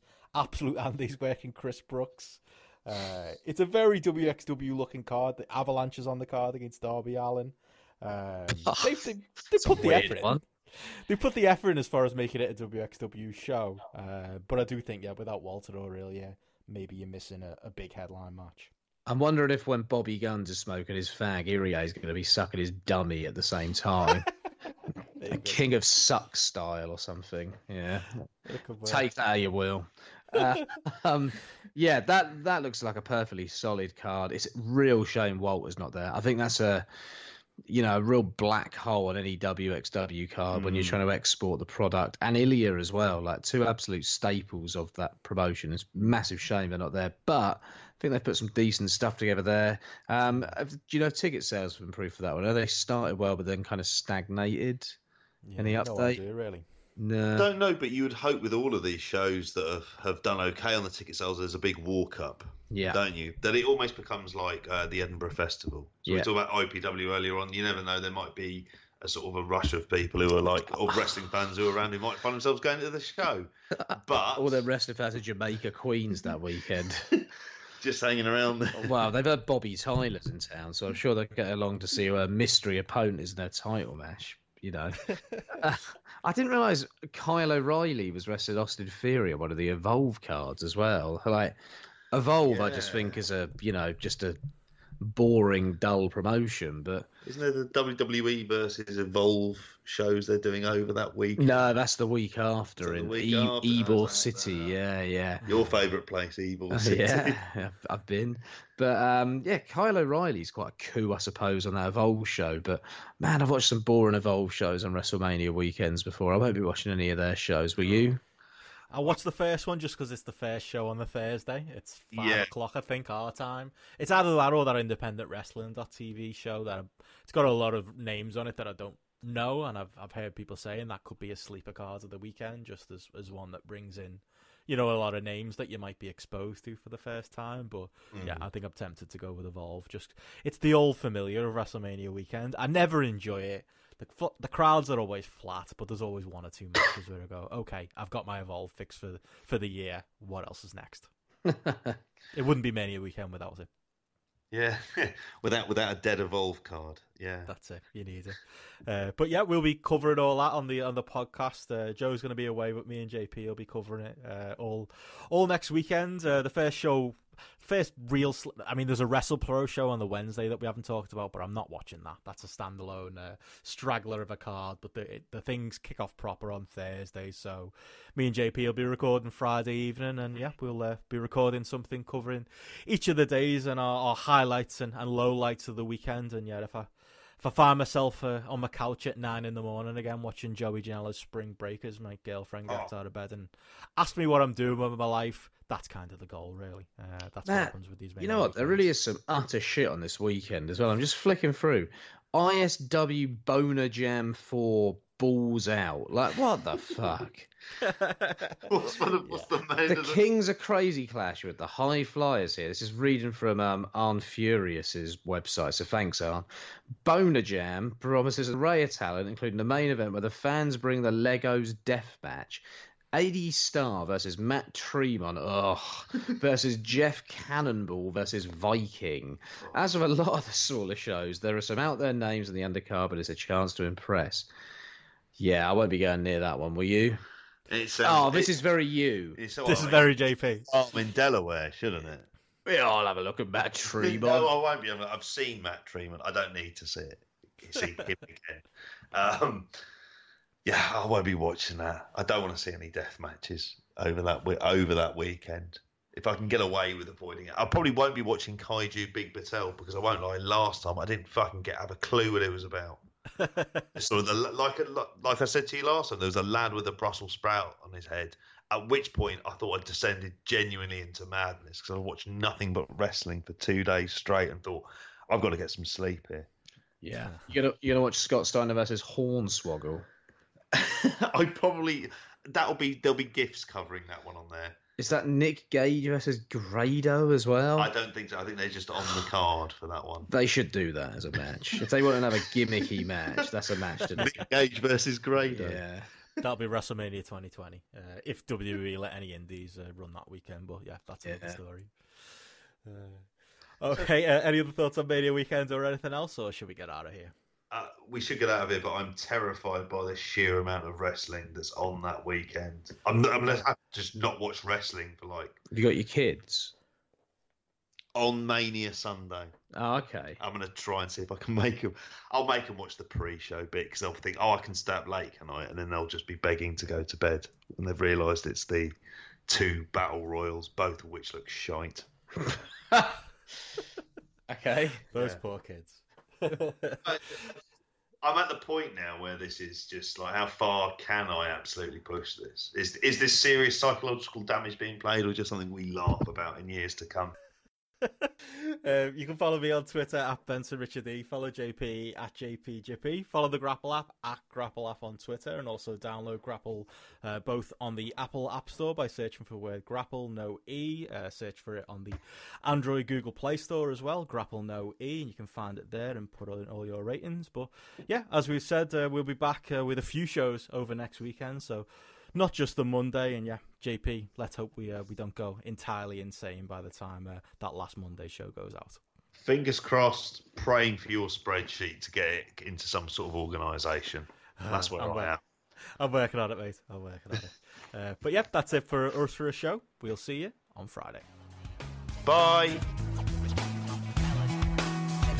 Just one more fight. It was my shop, Jimmy.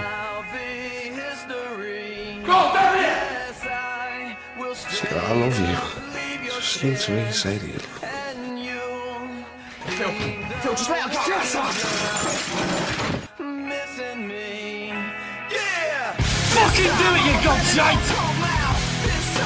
They talking about action, hail! You, an action son. I'll say you're in cold, sweetheart! A slap with soup! You want the arches? You can have the arches! You can have them! One little push to... It was an accident.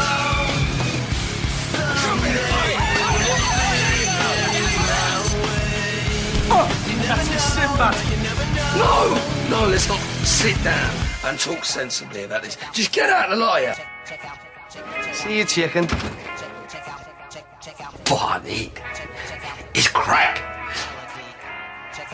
Coffee, darling. No sugar. Sweet enough. Don't know where she is, all right? Six fully grown Spanish hombres it took to put him down.